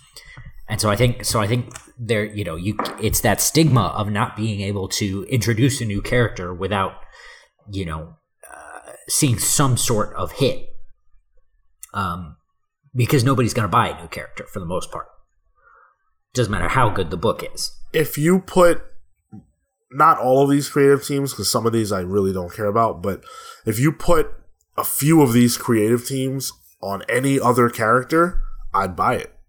Yeah. That's that's the that's the thing, right? Is uh readers don't trust new characters. For a couple of reasons. One, Nope. they're new, and two, a lot of times a reader thinks, "Why should I get attached to this? It's not going to last." and clearly rightfully so But what's so stupid, what's so dumb about that way of thinking, and I'm guilty, I just admitted to it, is that I'll buy an image, an image number one with all new characters all the time. Yep. But if it's a superhero comic, I don't do it. Yeah. I don't get it. Well, and I wonder, I wonder if they knew this was coming, and they put like Grant Morrison on the annual Right. Try to save it. just to to well, not necessarily to save it, but to see how it would do and to see the response around it. And I think that's why on issue thirteen on the solicits, you you you do actually see this isn't the last chapter, you know, because if that annual sold well and got good buzz, then they they they might use him later on. Um, I think I think probably DC recognizes the potential of Sideways as a character, um, and they will probably find a way to utilize him somewhere else to get him a little more recognition. Good strategy if Yeah. that's what they do. So we'll see, but it's a bu- uh, it's, it's a bummer. Um, that that that annual was whack i- in a good way. Um, I would have liked to see where they went. I don't think we've seen the last of Sideways. Sean, I really thought you were gonna say. I don't think that's what whack means. All right, Marco. Uh, so, um, Detective Comics is about to celebrate a huge milestone because Detective Comics 1000. Again, didn't we just do this? We did it with Superman. We did it with Action oh, Comics. Okay, okay. Now we're doing it with Detective Comics. So this March, Detective Comics will be uh, getting a 96 page anthology issue and Ooh. a big hardcover edition collecting Batman stories from across the character's history as a companion edition. They did the same thing with Action Comics. I am gonna buy that 100. percent Yeah? Yeah, 100. The big one. Yeah, I I dig that shit. I got the Superman one upstairs. I'm gonna get the. Uh, I'm at 100 percent. Oh, did you end up getting? Yeah, I didn't know you. I didn't know you got it. yeah. I mentioned on the show the week after. Oh, you know what? I got it a little bit later. That's why. You're right. Makes sense. But I did get. I, yeah, I knew, I knew you got the the thousand, but I didn't know you got the. Uh, I did. Yeah, hardcover. I did. Yeah. Um, I might have posted to the Instagram back when I got it. I don't remember, but um, I'm definitely getting this. This is the, I I uh one of my favorite things about comic books is the history, uh, and I think that's why uh I uh, a part of the reason I'm so interested in Grant Morrison is because Grant Morrison also has a real admiration for the history of the of the art form. Um, Batman has the most colorful history of maybe any character in comic books, and that reflects in Grant Morrison's six year run. Uh, I would 100% get this. Also, in, in in addition to that, Batman uh, has so many good writers over his entire history, good creative teams in a way that a lot of characters don't. Um, me? I'm definitely getting this. Uh, I I'm with you, Phil. I really want to get this. We'll see uh, what books or what uh, stories are going to include in this. Um, but uh, on its face, it's it's great. I feel how you how you feel about Superman. I probably feel about Batman. So this is for me for sure. Um, the major story coming out of this announcement, though, is really that they're introducing the video game character, the Arkham Knight, into uh, Whoa, DC that's proper cool. canon. Isn't that just Jason Todd? Yes, It is Jason Todd. Oh, oh yeah. You, you know who got mad about this? Uh, fellow pal Pete and Bessie.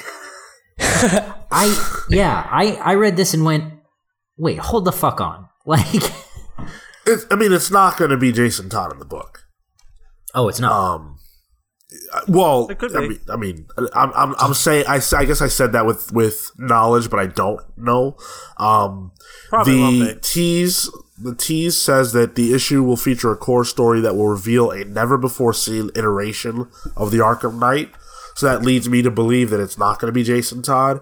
Also, considering the fact that Jason Todd already has a character Yeah. that's fully developed in the books, it would make no sense for him to be this Right. character. So, Do you think it'll be Nightwing, Rick Grayson? Do you think it'll be Rick? Rick Grayson. hey, yeah. Do you think it'll be Rick Grayson? It could be. Ugh. Th- That'd be awful, but it could be. Uh, do you remember when Teen Titans was running uh, in its original run, and there was that character Red X, I think it was called in that show. Yeah. And every Yeah, single dog. person was like, "God, when are they going to introduce Red X into the comics?" Well, here's Arkham Knight. Yo, Red X was dope. Thanks, Marco. I mean, he's not wrong. like, But um, I, I have no issue with this. I have no issue with the Arkham Knight character. I have no issue with the Arkham Knight game. Uh, and what I said when I originally saw this, because uh, in the case of Pete, he was he was annoyed by it. Uh, It, it doesn't matter. Um, this character might not even last outside of this story arc. Yeah. that's fair. Yeah, I, I, I also am annoyed by this. Oh, all right. I, God, I don't, I don't like, I don't like Jason Todd though, so he can just fuck right off. I'll jab at you now, then, nerd. Okay. I don't think it'll be Jason Todd. I think the Arkham Knight is a very bad name. Uh, it works okay. It, it it works it works fine in a video game where the title of the game is Arkham Knight and they can play off that because of whatever. But I think as a comic book character, that's just not a good name. Um, What if they title the book Arkham Knight? That's gonna be a No, Detective they- Comics. Damn. Detective Comics Arkham Knight. Arkham Oh, Knight. there you go. you idiot. I don't know. Who Will I read it? Yes. who who who will be writing Detective at that point? Peter Tomasi. It'll still be oh. Tomasi. Yeah. No thanks. Not a Tomasi guy. I the, he like he took over for Superman Wonder Woman, like the the book where they like they were a couple after Charles Soule, and like Yep. I not I could not get into his writing. Well, I mean, Me that's too. because that concept was trash. Ah, Whoa, know, man. no, Charles, Charles Soule. Soule's run was very good. Uh, Yeah. okay, that's fine. You can go to the dump and find something good every now and then, but that concept was still I, trash. I'm, I'm with you, Marco. Uh, I also did not care for his Superman run, which is like uh, kind of blasphemous since so many people love Peter Tomasi's Right. Superman run. Uh, I can't get into his writing either. I think it's um, uninspired. Yeah, I think it's really interesting because d- he was right before Bendis, right? He did Yeah. all the bringing back the the classic Superman and Lois and, and Jon Kent. He did the old Midwestern type, type thing. Yeah, I, I liked it on the face value, but like uh, the story executions, I just couldn't get into. Like premise wise, Fair sure, but writing, I, ah, I just couldn't couldn't get into it.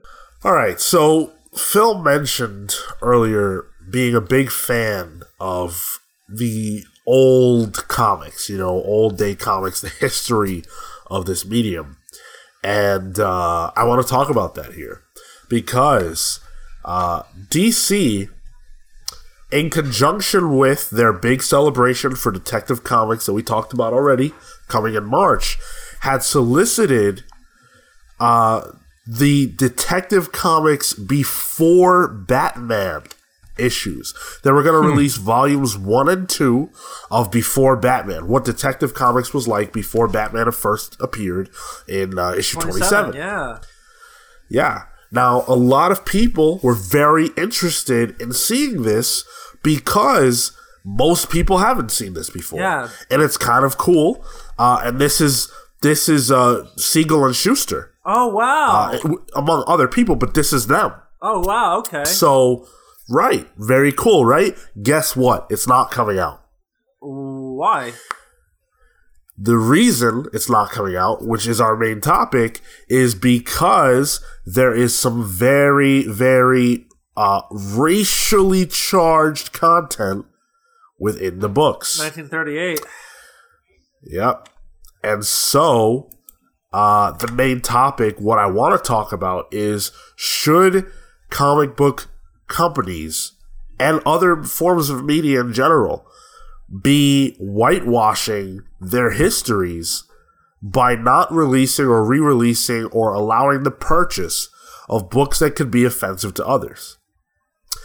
Now, before you guys answer, I want to share with you uh, some pages actually Oh from this book oh no. because I want that to color your thoughts about um about you know about this subject Oh, matter. no. So I'm, I'm actually sending it to you guys here. Yeah, so there it is, and I want you to take a a, a quick look at that. Uh, it, it's interesting. it's very interesting. Uh, so in this issue, again by Siegel and Shuster, uh, whenever the it's so there's a lot of Asian characters in the book, and they're all villainous. They're all they're all bad people um, in the book, and um, when they speak, all you see is uh, I don't even know how else to describe it, but like Asian characters, you know, um, Yeah. like language characters, uh, which is very odd. And then when they speak to other people, like when they speak to uh, when they speak English, their English is awful, really bad. Like not, you know, you you can imagine. Um, We won't quote it. I mean, we can't. We won't. yeah. Uh, so this now I'm going to read a little bit from the Bleeding Cool article. Siegel and Shuster slam Bradley, who is the, the the hero of these these issues, is always finding some inscrutable East Asian person to punch. Maybe DC Comics didn't want to advertise that as from the creators of Superman quite so much. Wait, you mean Pete of the East is actually Slam Bradley?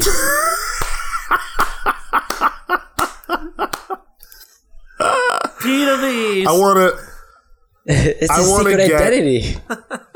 I want to get some fan art done of Slam Bradley of Pete as Slam Bradley. That's all I want. Just redo this one image we're gonna link to uh, to the article too. Yes. the cover. I Yes. really like the name Slam Bradley for what it's worth. That is a, an interesting name in and of itself. It just makes me so uncomfortable. Just all of Yeah, this. yeah, yeah. That's my favorite. Uh, so this is this is obviously some pretty heavy stuff. Should this be reprinted? So I, I I I like the spirit a lot, and I have some of the older collections, and the spirit itself. Uh, his his his sidekick essentially is Ebony Ebony White, and he's a black taxi driver, and he's always portrayed as having you know uh, these exaggerated fe- facial features. He has the big lips, he has big eyes, he has you know like all all, all this stuff, right? And it his purpose is specifically to be a black exploitation character in the context of this white working class superhero or like this white working class hero.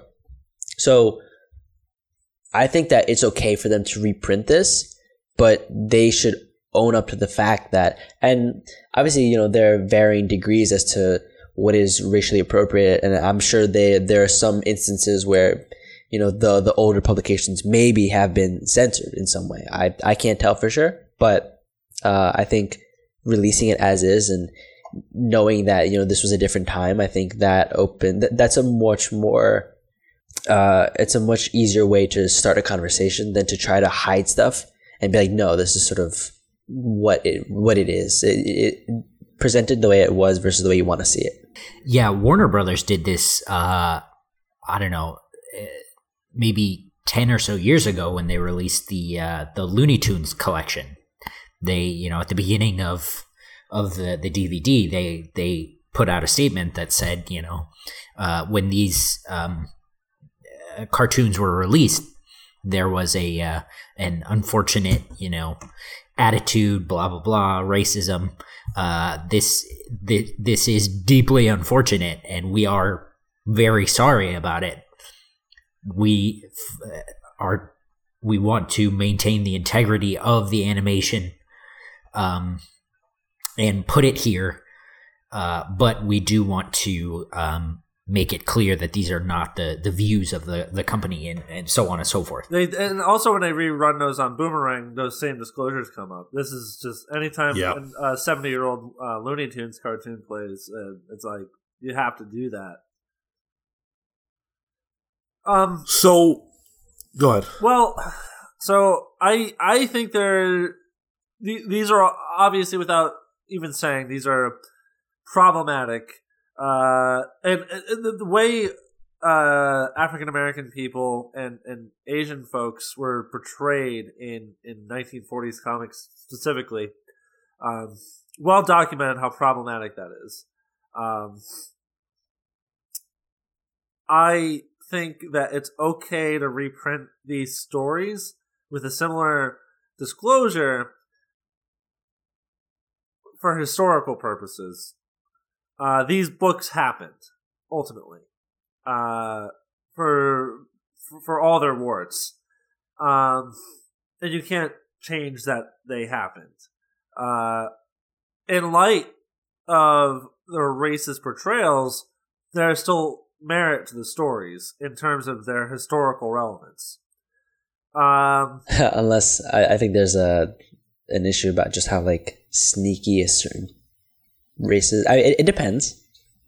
what do you The mean? story depends. oh, oh, oh, yeah, yeah, yeah, yeah. I, I, uh, absolutely. I, I, I, I'm saying that even if the moral of the story or even the quality of the story is questionable, there's still a historical significance to it because maybe it was historically significant 70 years ago. You know what I mean?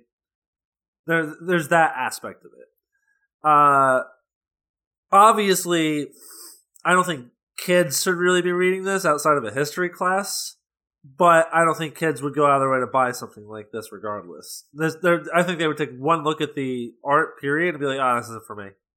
Obviously, in a history class, I think something like this actually should be taught. I, I think there's a lot to learn from something like that. I don't think you can really get rid of history though, because you. The thing is that you can.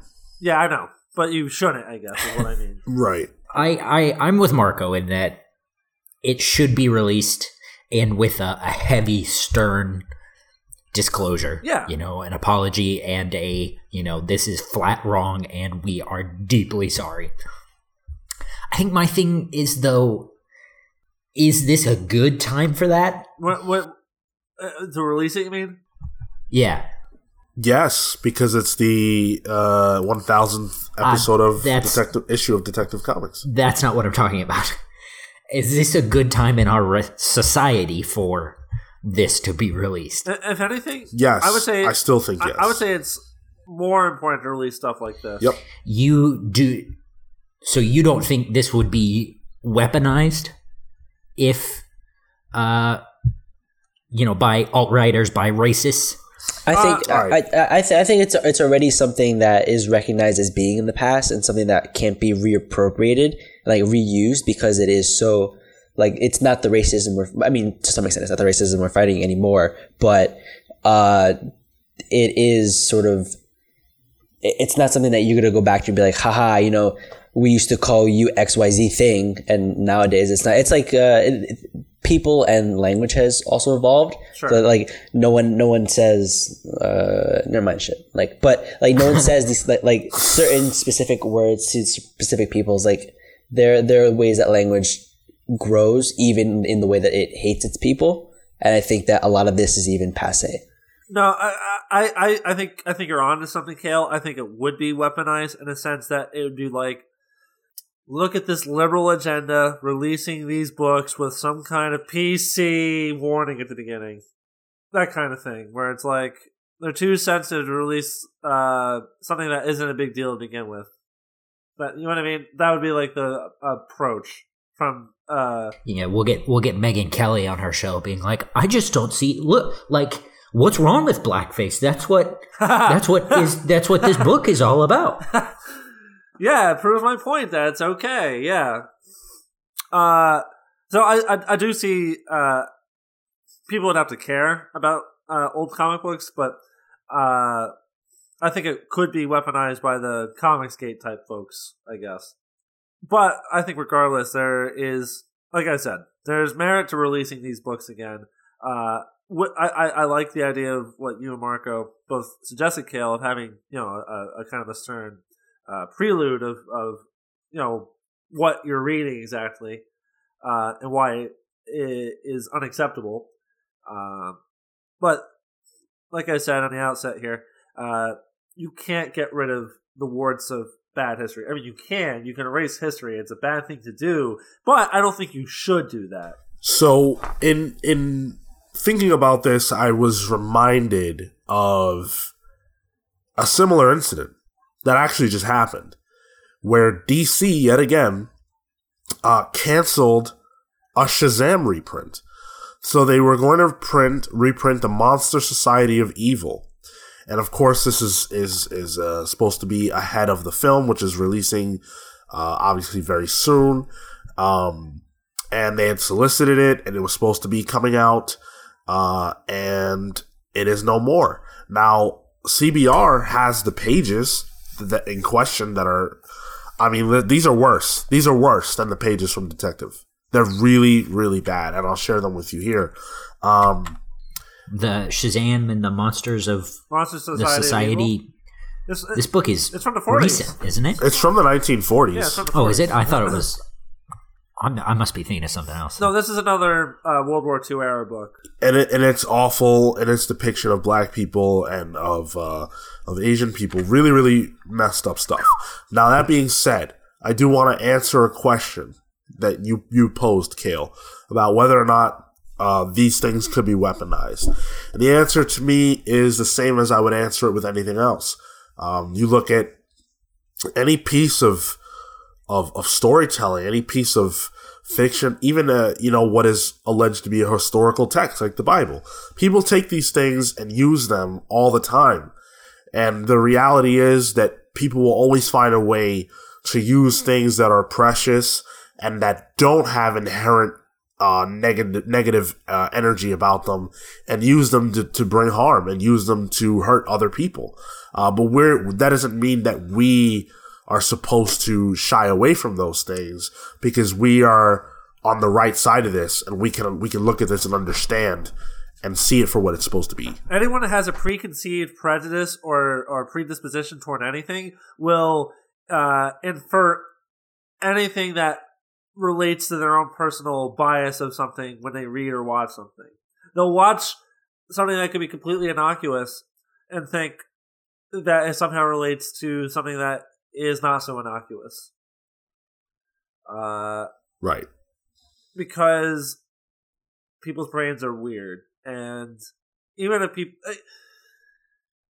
even if the person doesn't have racist or sexist thoughts they might have you know subliminal racist sexist thoughts and they when they watch something that that might be enabled and that's that that'd be from a person that isn't proactively a prejudiced person people that are proactively prejudiced are going to constantly look for things that reinforce their beliefs and material.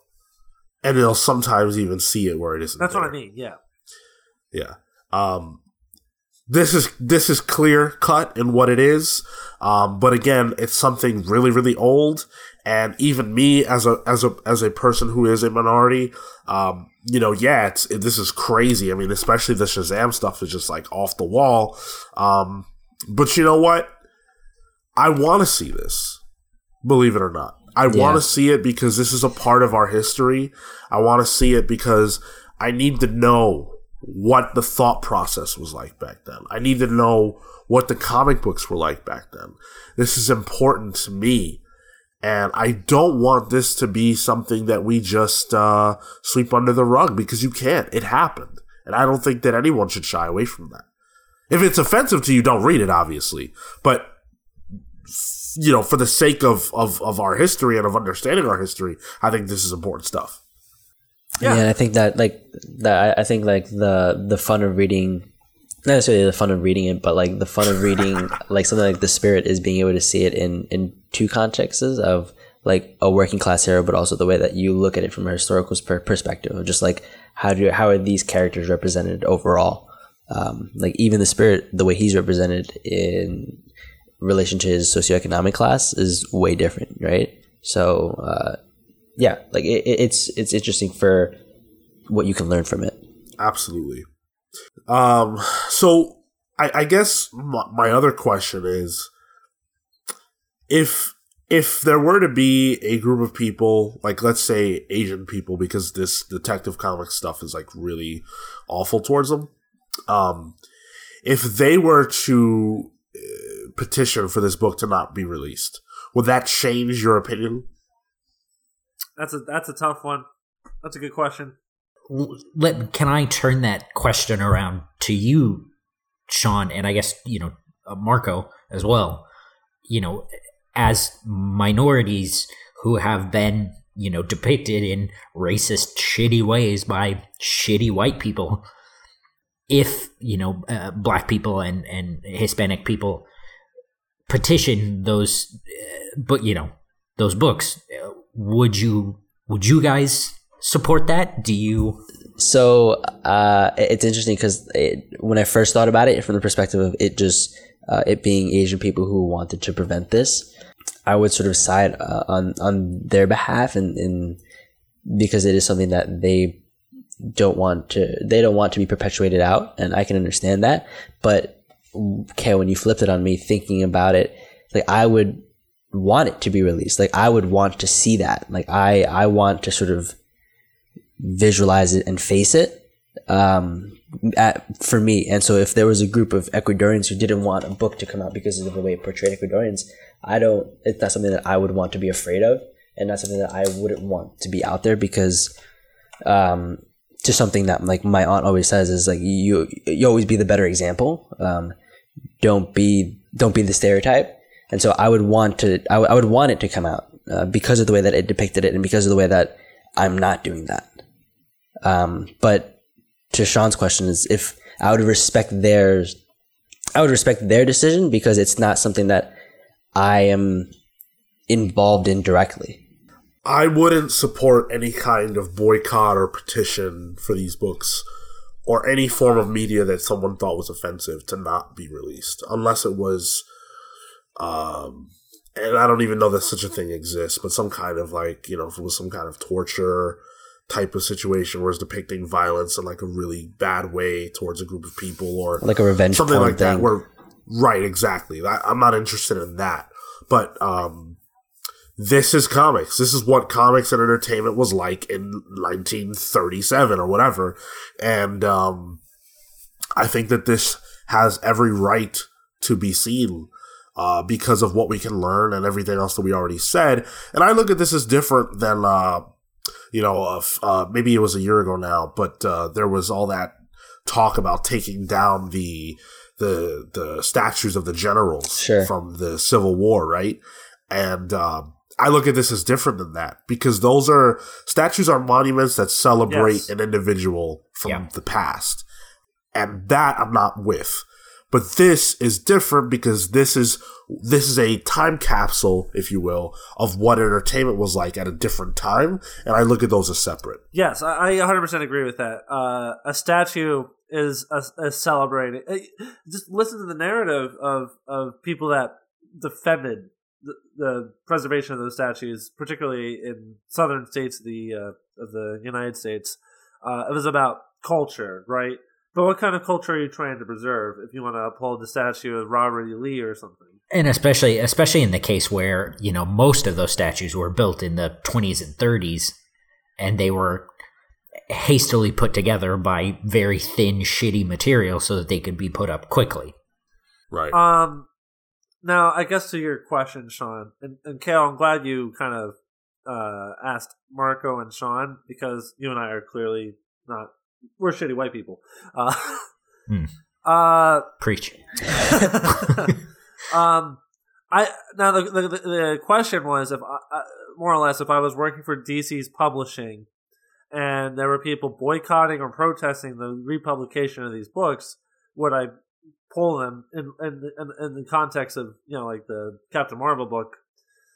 Um, I think my first course of action would actually to be to approach something like the NAACP for like a statement, maybe as like a compromise, like having an organization uh, that's as historic as something like the NAACP to comment on the on the racist portrayal of black people, I think would probably be a good compromise for publishing a historical piece like this. I think that's a fair point, but as an individual person, right? Like just you, Phil Casey, you don't have that power. I So know. The question is, would you support a petition to not see these books published if it was being run by people who are depicted in the book that have every right to be offended? That's that's that's a very difficult question, honestly. Uh, because I'm not a black person, I'm not a I'm not an Asian person. It's, uh, so Be real. yeah, uh, I, I I I would have to kind of hedge here, and I would have to say like I support that protest in the sense that like I respect those feelings.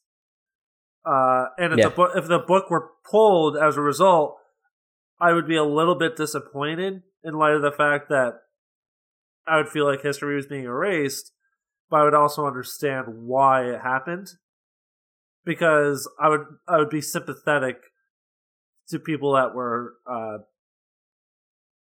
maligned by the publication of these books. Um, that's that's kind of how I feel. It doesn't mean that I would support the book being pulled or canceled, but in, if it were to happen, I would understand why.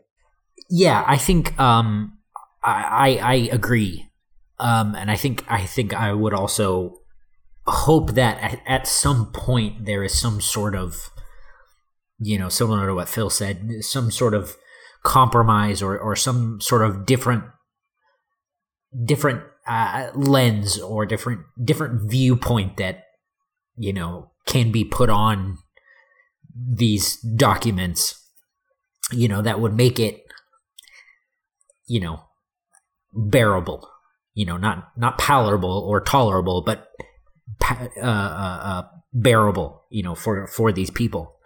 Um because i think you know at, at the end of the day uh, you know like like we say they're the ones that were maligned by by all of this. So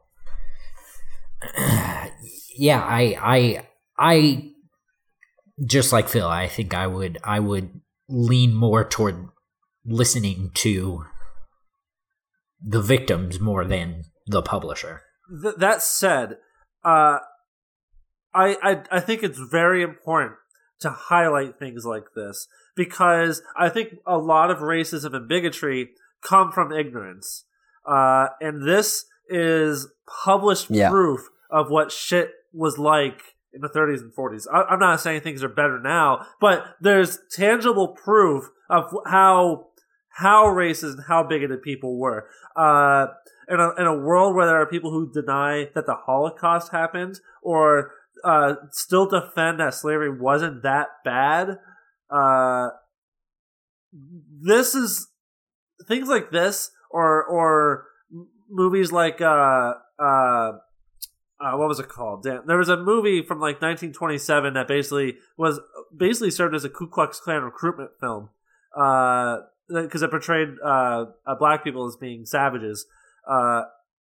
Uh, that really riled a lot of people up. I think it was called like uh, Inheritance or something. Uh, it's something like that. I can't remember the name of the movie. Um, things like I don't know, Phil. If Ye could get over slavery, I think we all could.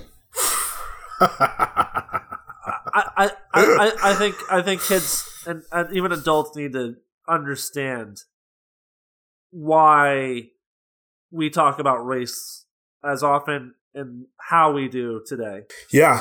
Um I I I don't know what I'm saying by saying this. And I don't even know if I should say it. But I think it's really interesting that Birth of the Nation was the movie. Cale and what was Birth it? of the Nation. Oh, okay. Okay. Uh, I think it's really interesting that Cale and Phil took a harder stance on the idea of a petition and siding with it than Marco and I did. It, uh, it, it, I, I don't want to speak for Cale, but it, it comes from a uh, for me, it comes from a place of like I can't understand what it's like to be a minority and be maligned, and I try to be sympathetic to that. Sure. Yeah, I I similarly I, I I come from a place where I I I would rather not have people uncomfortable because of something. Or a group of people uh you know who who are uh, and not just uncomfortable because they're like seeing these makes me uncomfortable but uh, like I wouldn't want the the the the pain of those you know uh, depictions put upon those people you know for just you know a, a book It, yeah, I don't. Sure. in that when you put it that way, it almost makes it seem like it's not worth it. yeah right? and that's and that's why i say you know hopefully hopefully at some point there would be an, another better way to put it out that you know frames it in a way that's uh, bear, bearable So my last feeling on this, um, and then everyone, you know, if anyone has anything else they want to end with, but um, my last feeling on this is that when you see things like this, there isn't a packaging pretty enough Yeah. or words that are good enough to take away from what this does to you. But my thought has always been that it is worth fe- though feeling those feelings and pushing through that to have that experience of seeing this for what it is because I know that I cannot go through life I won't be able to go through life not feeling uncomfortable. I that's not possible. And so it's better for me to accept the world as it is and how as as it was and how it will be and learn my way of processing that and of living through that um, rather than trying to shy away from that wherever possible. Because the world isn't going to let me do that. And there's no amount of whitewashing or you know book burning. And not not that anyone's suggesting that. Um, or any of those kinds of things that will make life for me as a minority easier. Other than the world just getting better. I, I guess like just closing thoughts. I guess would yeah it's uh it's more an empowerment i think to be able to see it. Um and so like for me in my own cultural context if there's any kind of his like uh media that is directed towards latin people and it's something that i want to experience because it's part of my history right? But i can't speak for that same history for other people. So in those i'm sort of like in a mixed place because I can sympathize with it and I can understand when maybe I feel uncomfortable and I can understand when other people feel uncomfortable. But within my own cultural context, it's I want to face that and I I want to see it. And so it, it, it depends and it's a case by case for me. But a lot of the, uh, if it's for Latinx people, it's going to be for me regardless. Yep, I stand with you on that 100%. So, obviously, that's a very hot button uh, topic, very sensitive topic. So, uh, if you guys stuck with us through that, thank you. And I'm very interested to hear what you guys at home think about this subject matter. Uh, so, feel free to write in, talk to us. Uh, we are uh, we are very accessible. You can hit us up on social media if you'd like. We're at the Comics Pals, uh, and you can write to us at the Comics Pals at gmail.com. Um, about we can talk about anything, this or any other subject that we talked about on this or any other episode of this show. So feel free to write in. And of course, if you're checking us out on YouTube, you can drop us a comment, leave us a like, share this video with your friends, and subscribe to our channel. All of those things are free to do, and they help us out a lot more than they cost you. And we really appreciate it. So uh, with that, we're to do some plugs. Cale. Thank you guys so much for listening to another episode of Comics Pals. Um, you can find me and my comics at selfie.com slash panels publishing and on Comixology under panels publishing. Um, I am on Twitter and Instagram at Toto Into. That's T O T O I N T O W. Uh, you can find Pete on uh, the Video Game Pals with Sean on Sundays. Um, he does uh, Let's Plays with Thompson uh, through the week.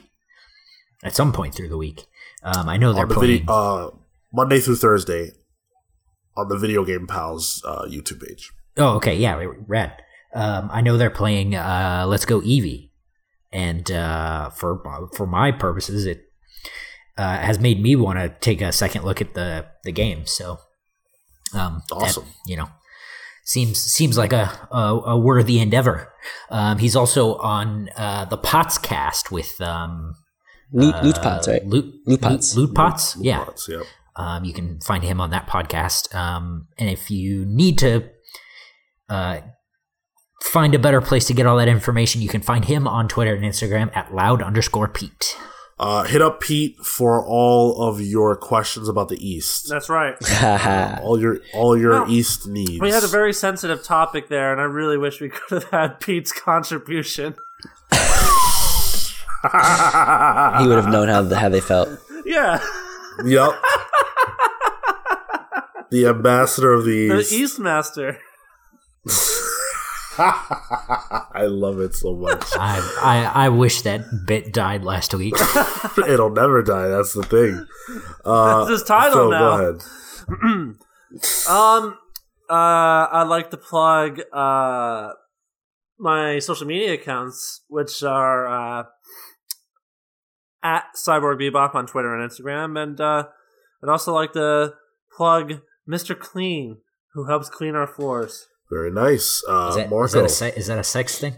Um, I'm sorry. You think he's just. Are, was are you just into him What's up? or. Mr. Clean? um And you can find me at Mr. Marco Animoto on Instagram and Twitter. Um, you can also find my comic uh, if you go to my Instagram page. Uh, it's in my profile link, and it's also on the uh, About the Pals or Meet the Pals page uh, on our website, thecomicspals.com. And recently, I read Frankenstein, Texas.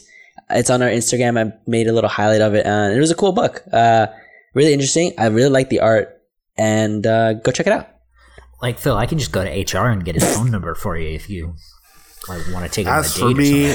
I am on Twitter and Instagram at Sean Soapbox. Hit me up to talk about anything that you want to talk about. And with that, we're the Comics Pals signing off. Take care, guys. See you next week. Bye. I, I would never sexualize Mr. Clean. Whoa. Whoa. Oh. I'm, I'm not talking about sexualizing. I'm just saying, like, I can go get his number and you can ask him for coffee. I Can't believe, can't believe Phil wants to fuck our janitor.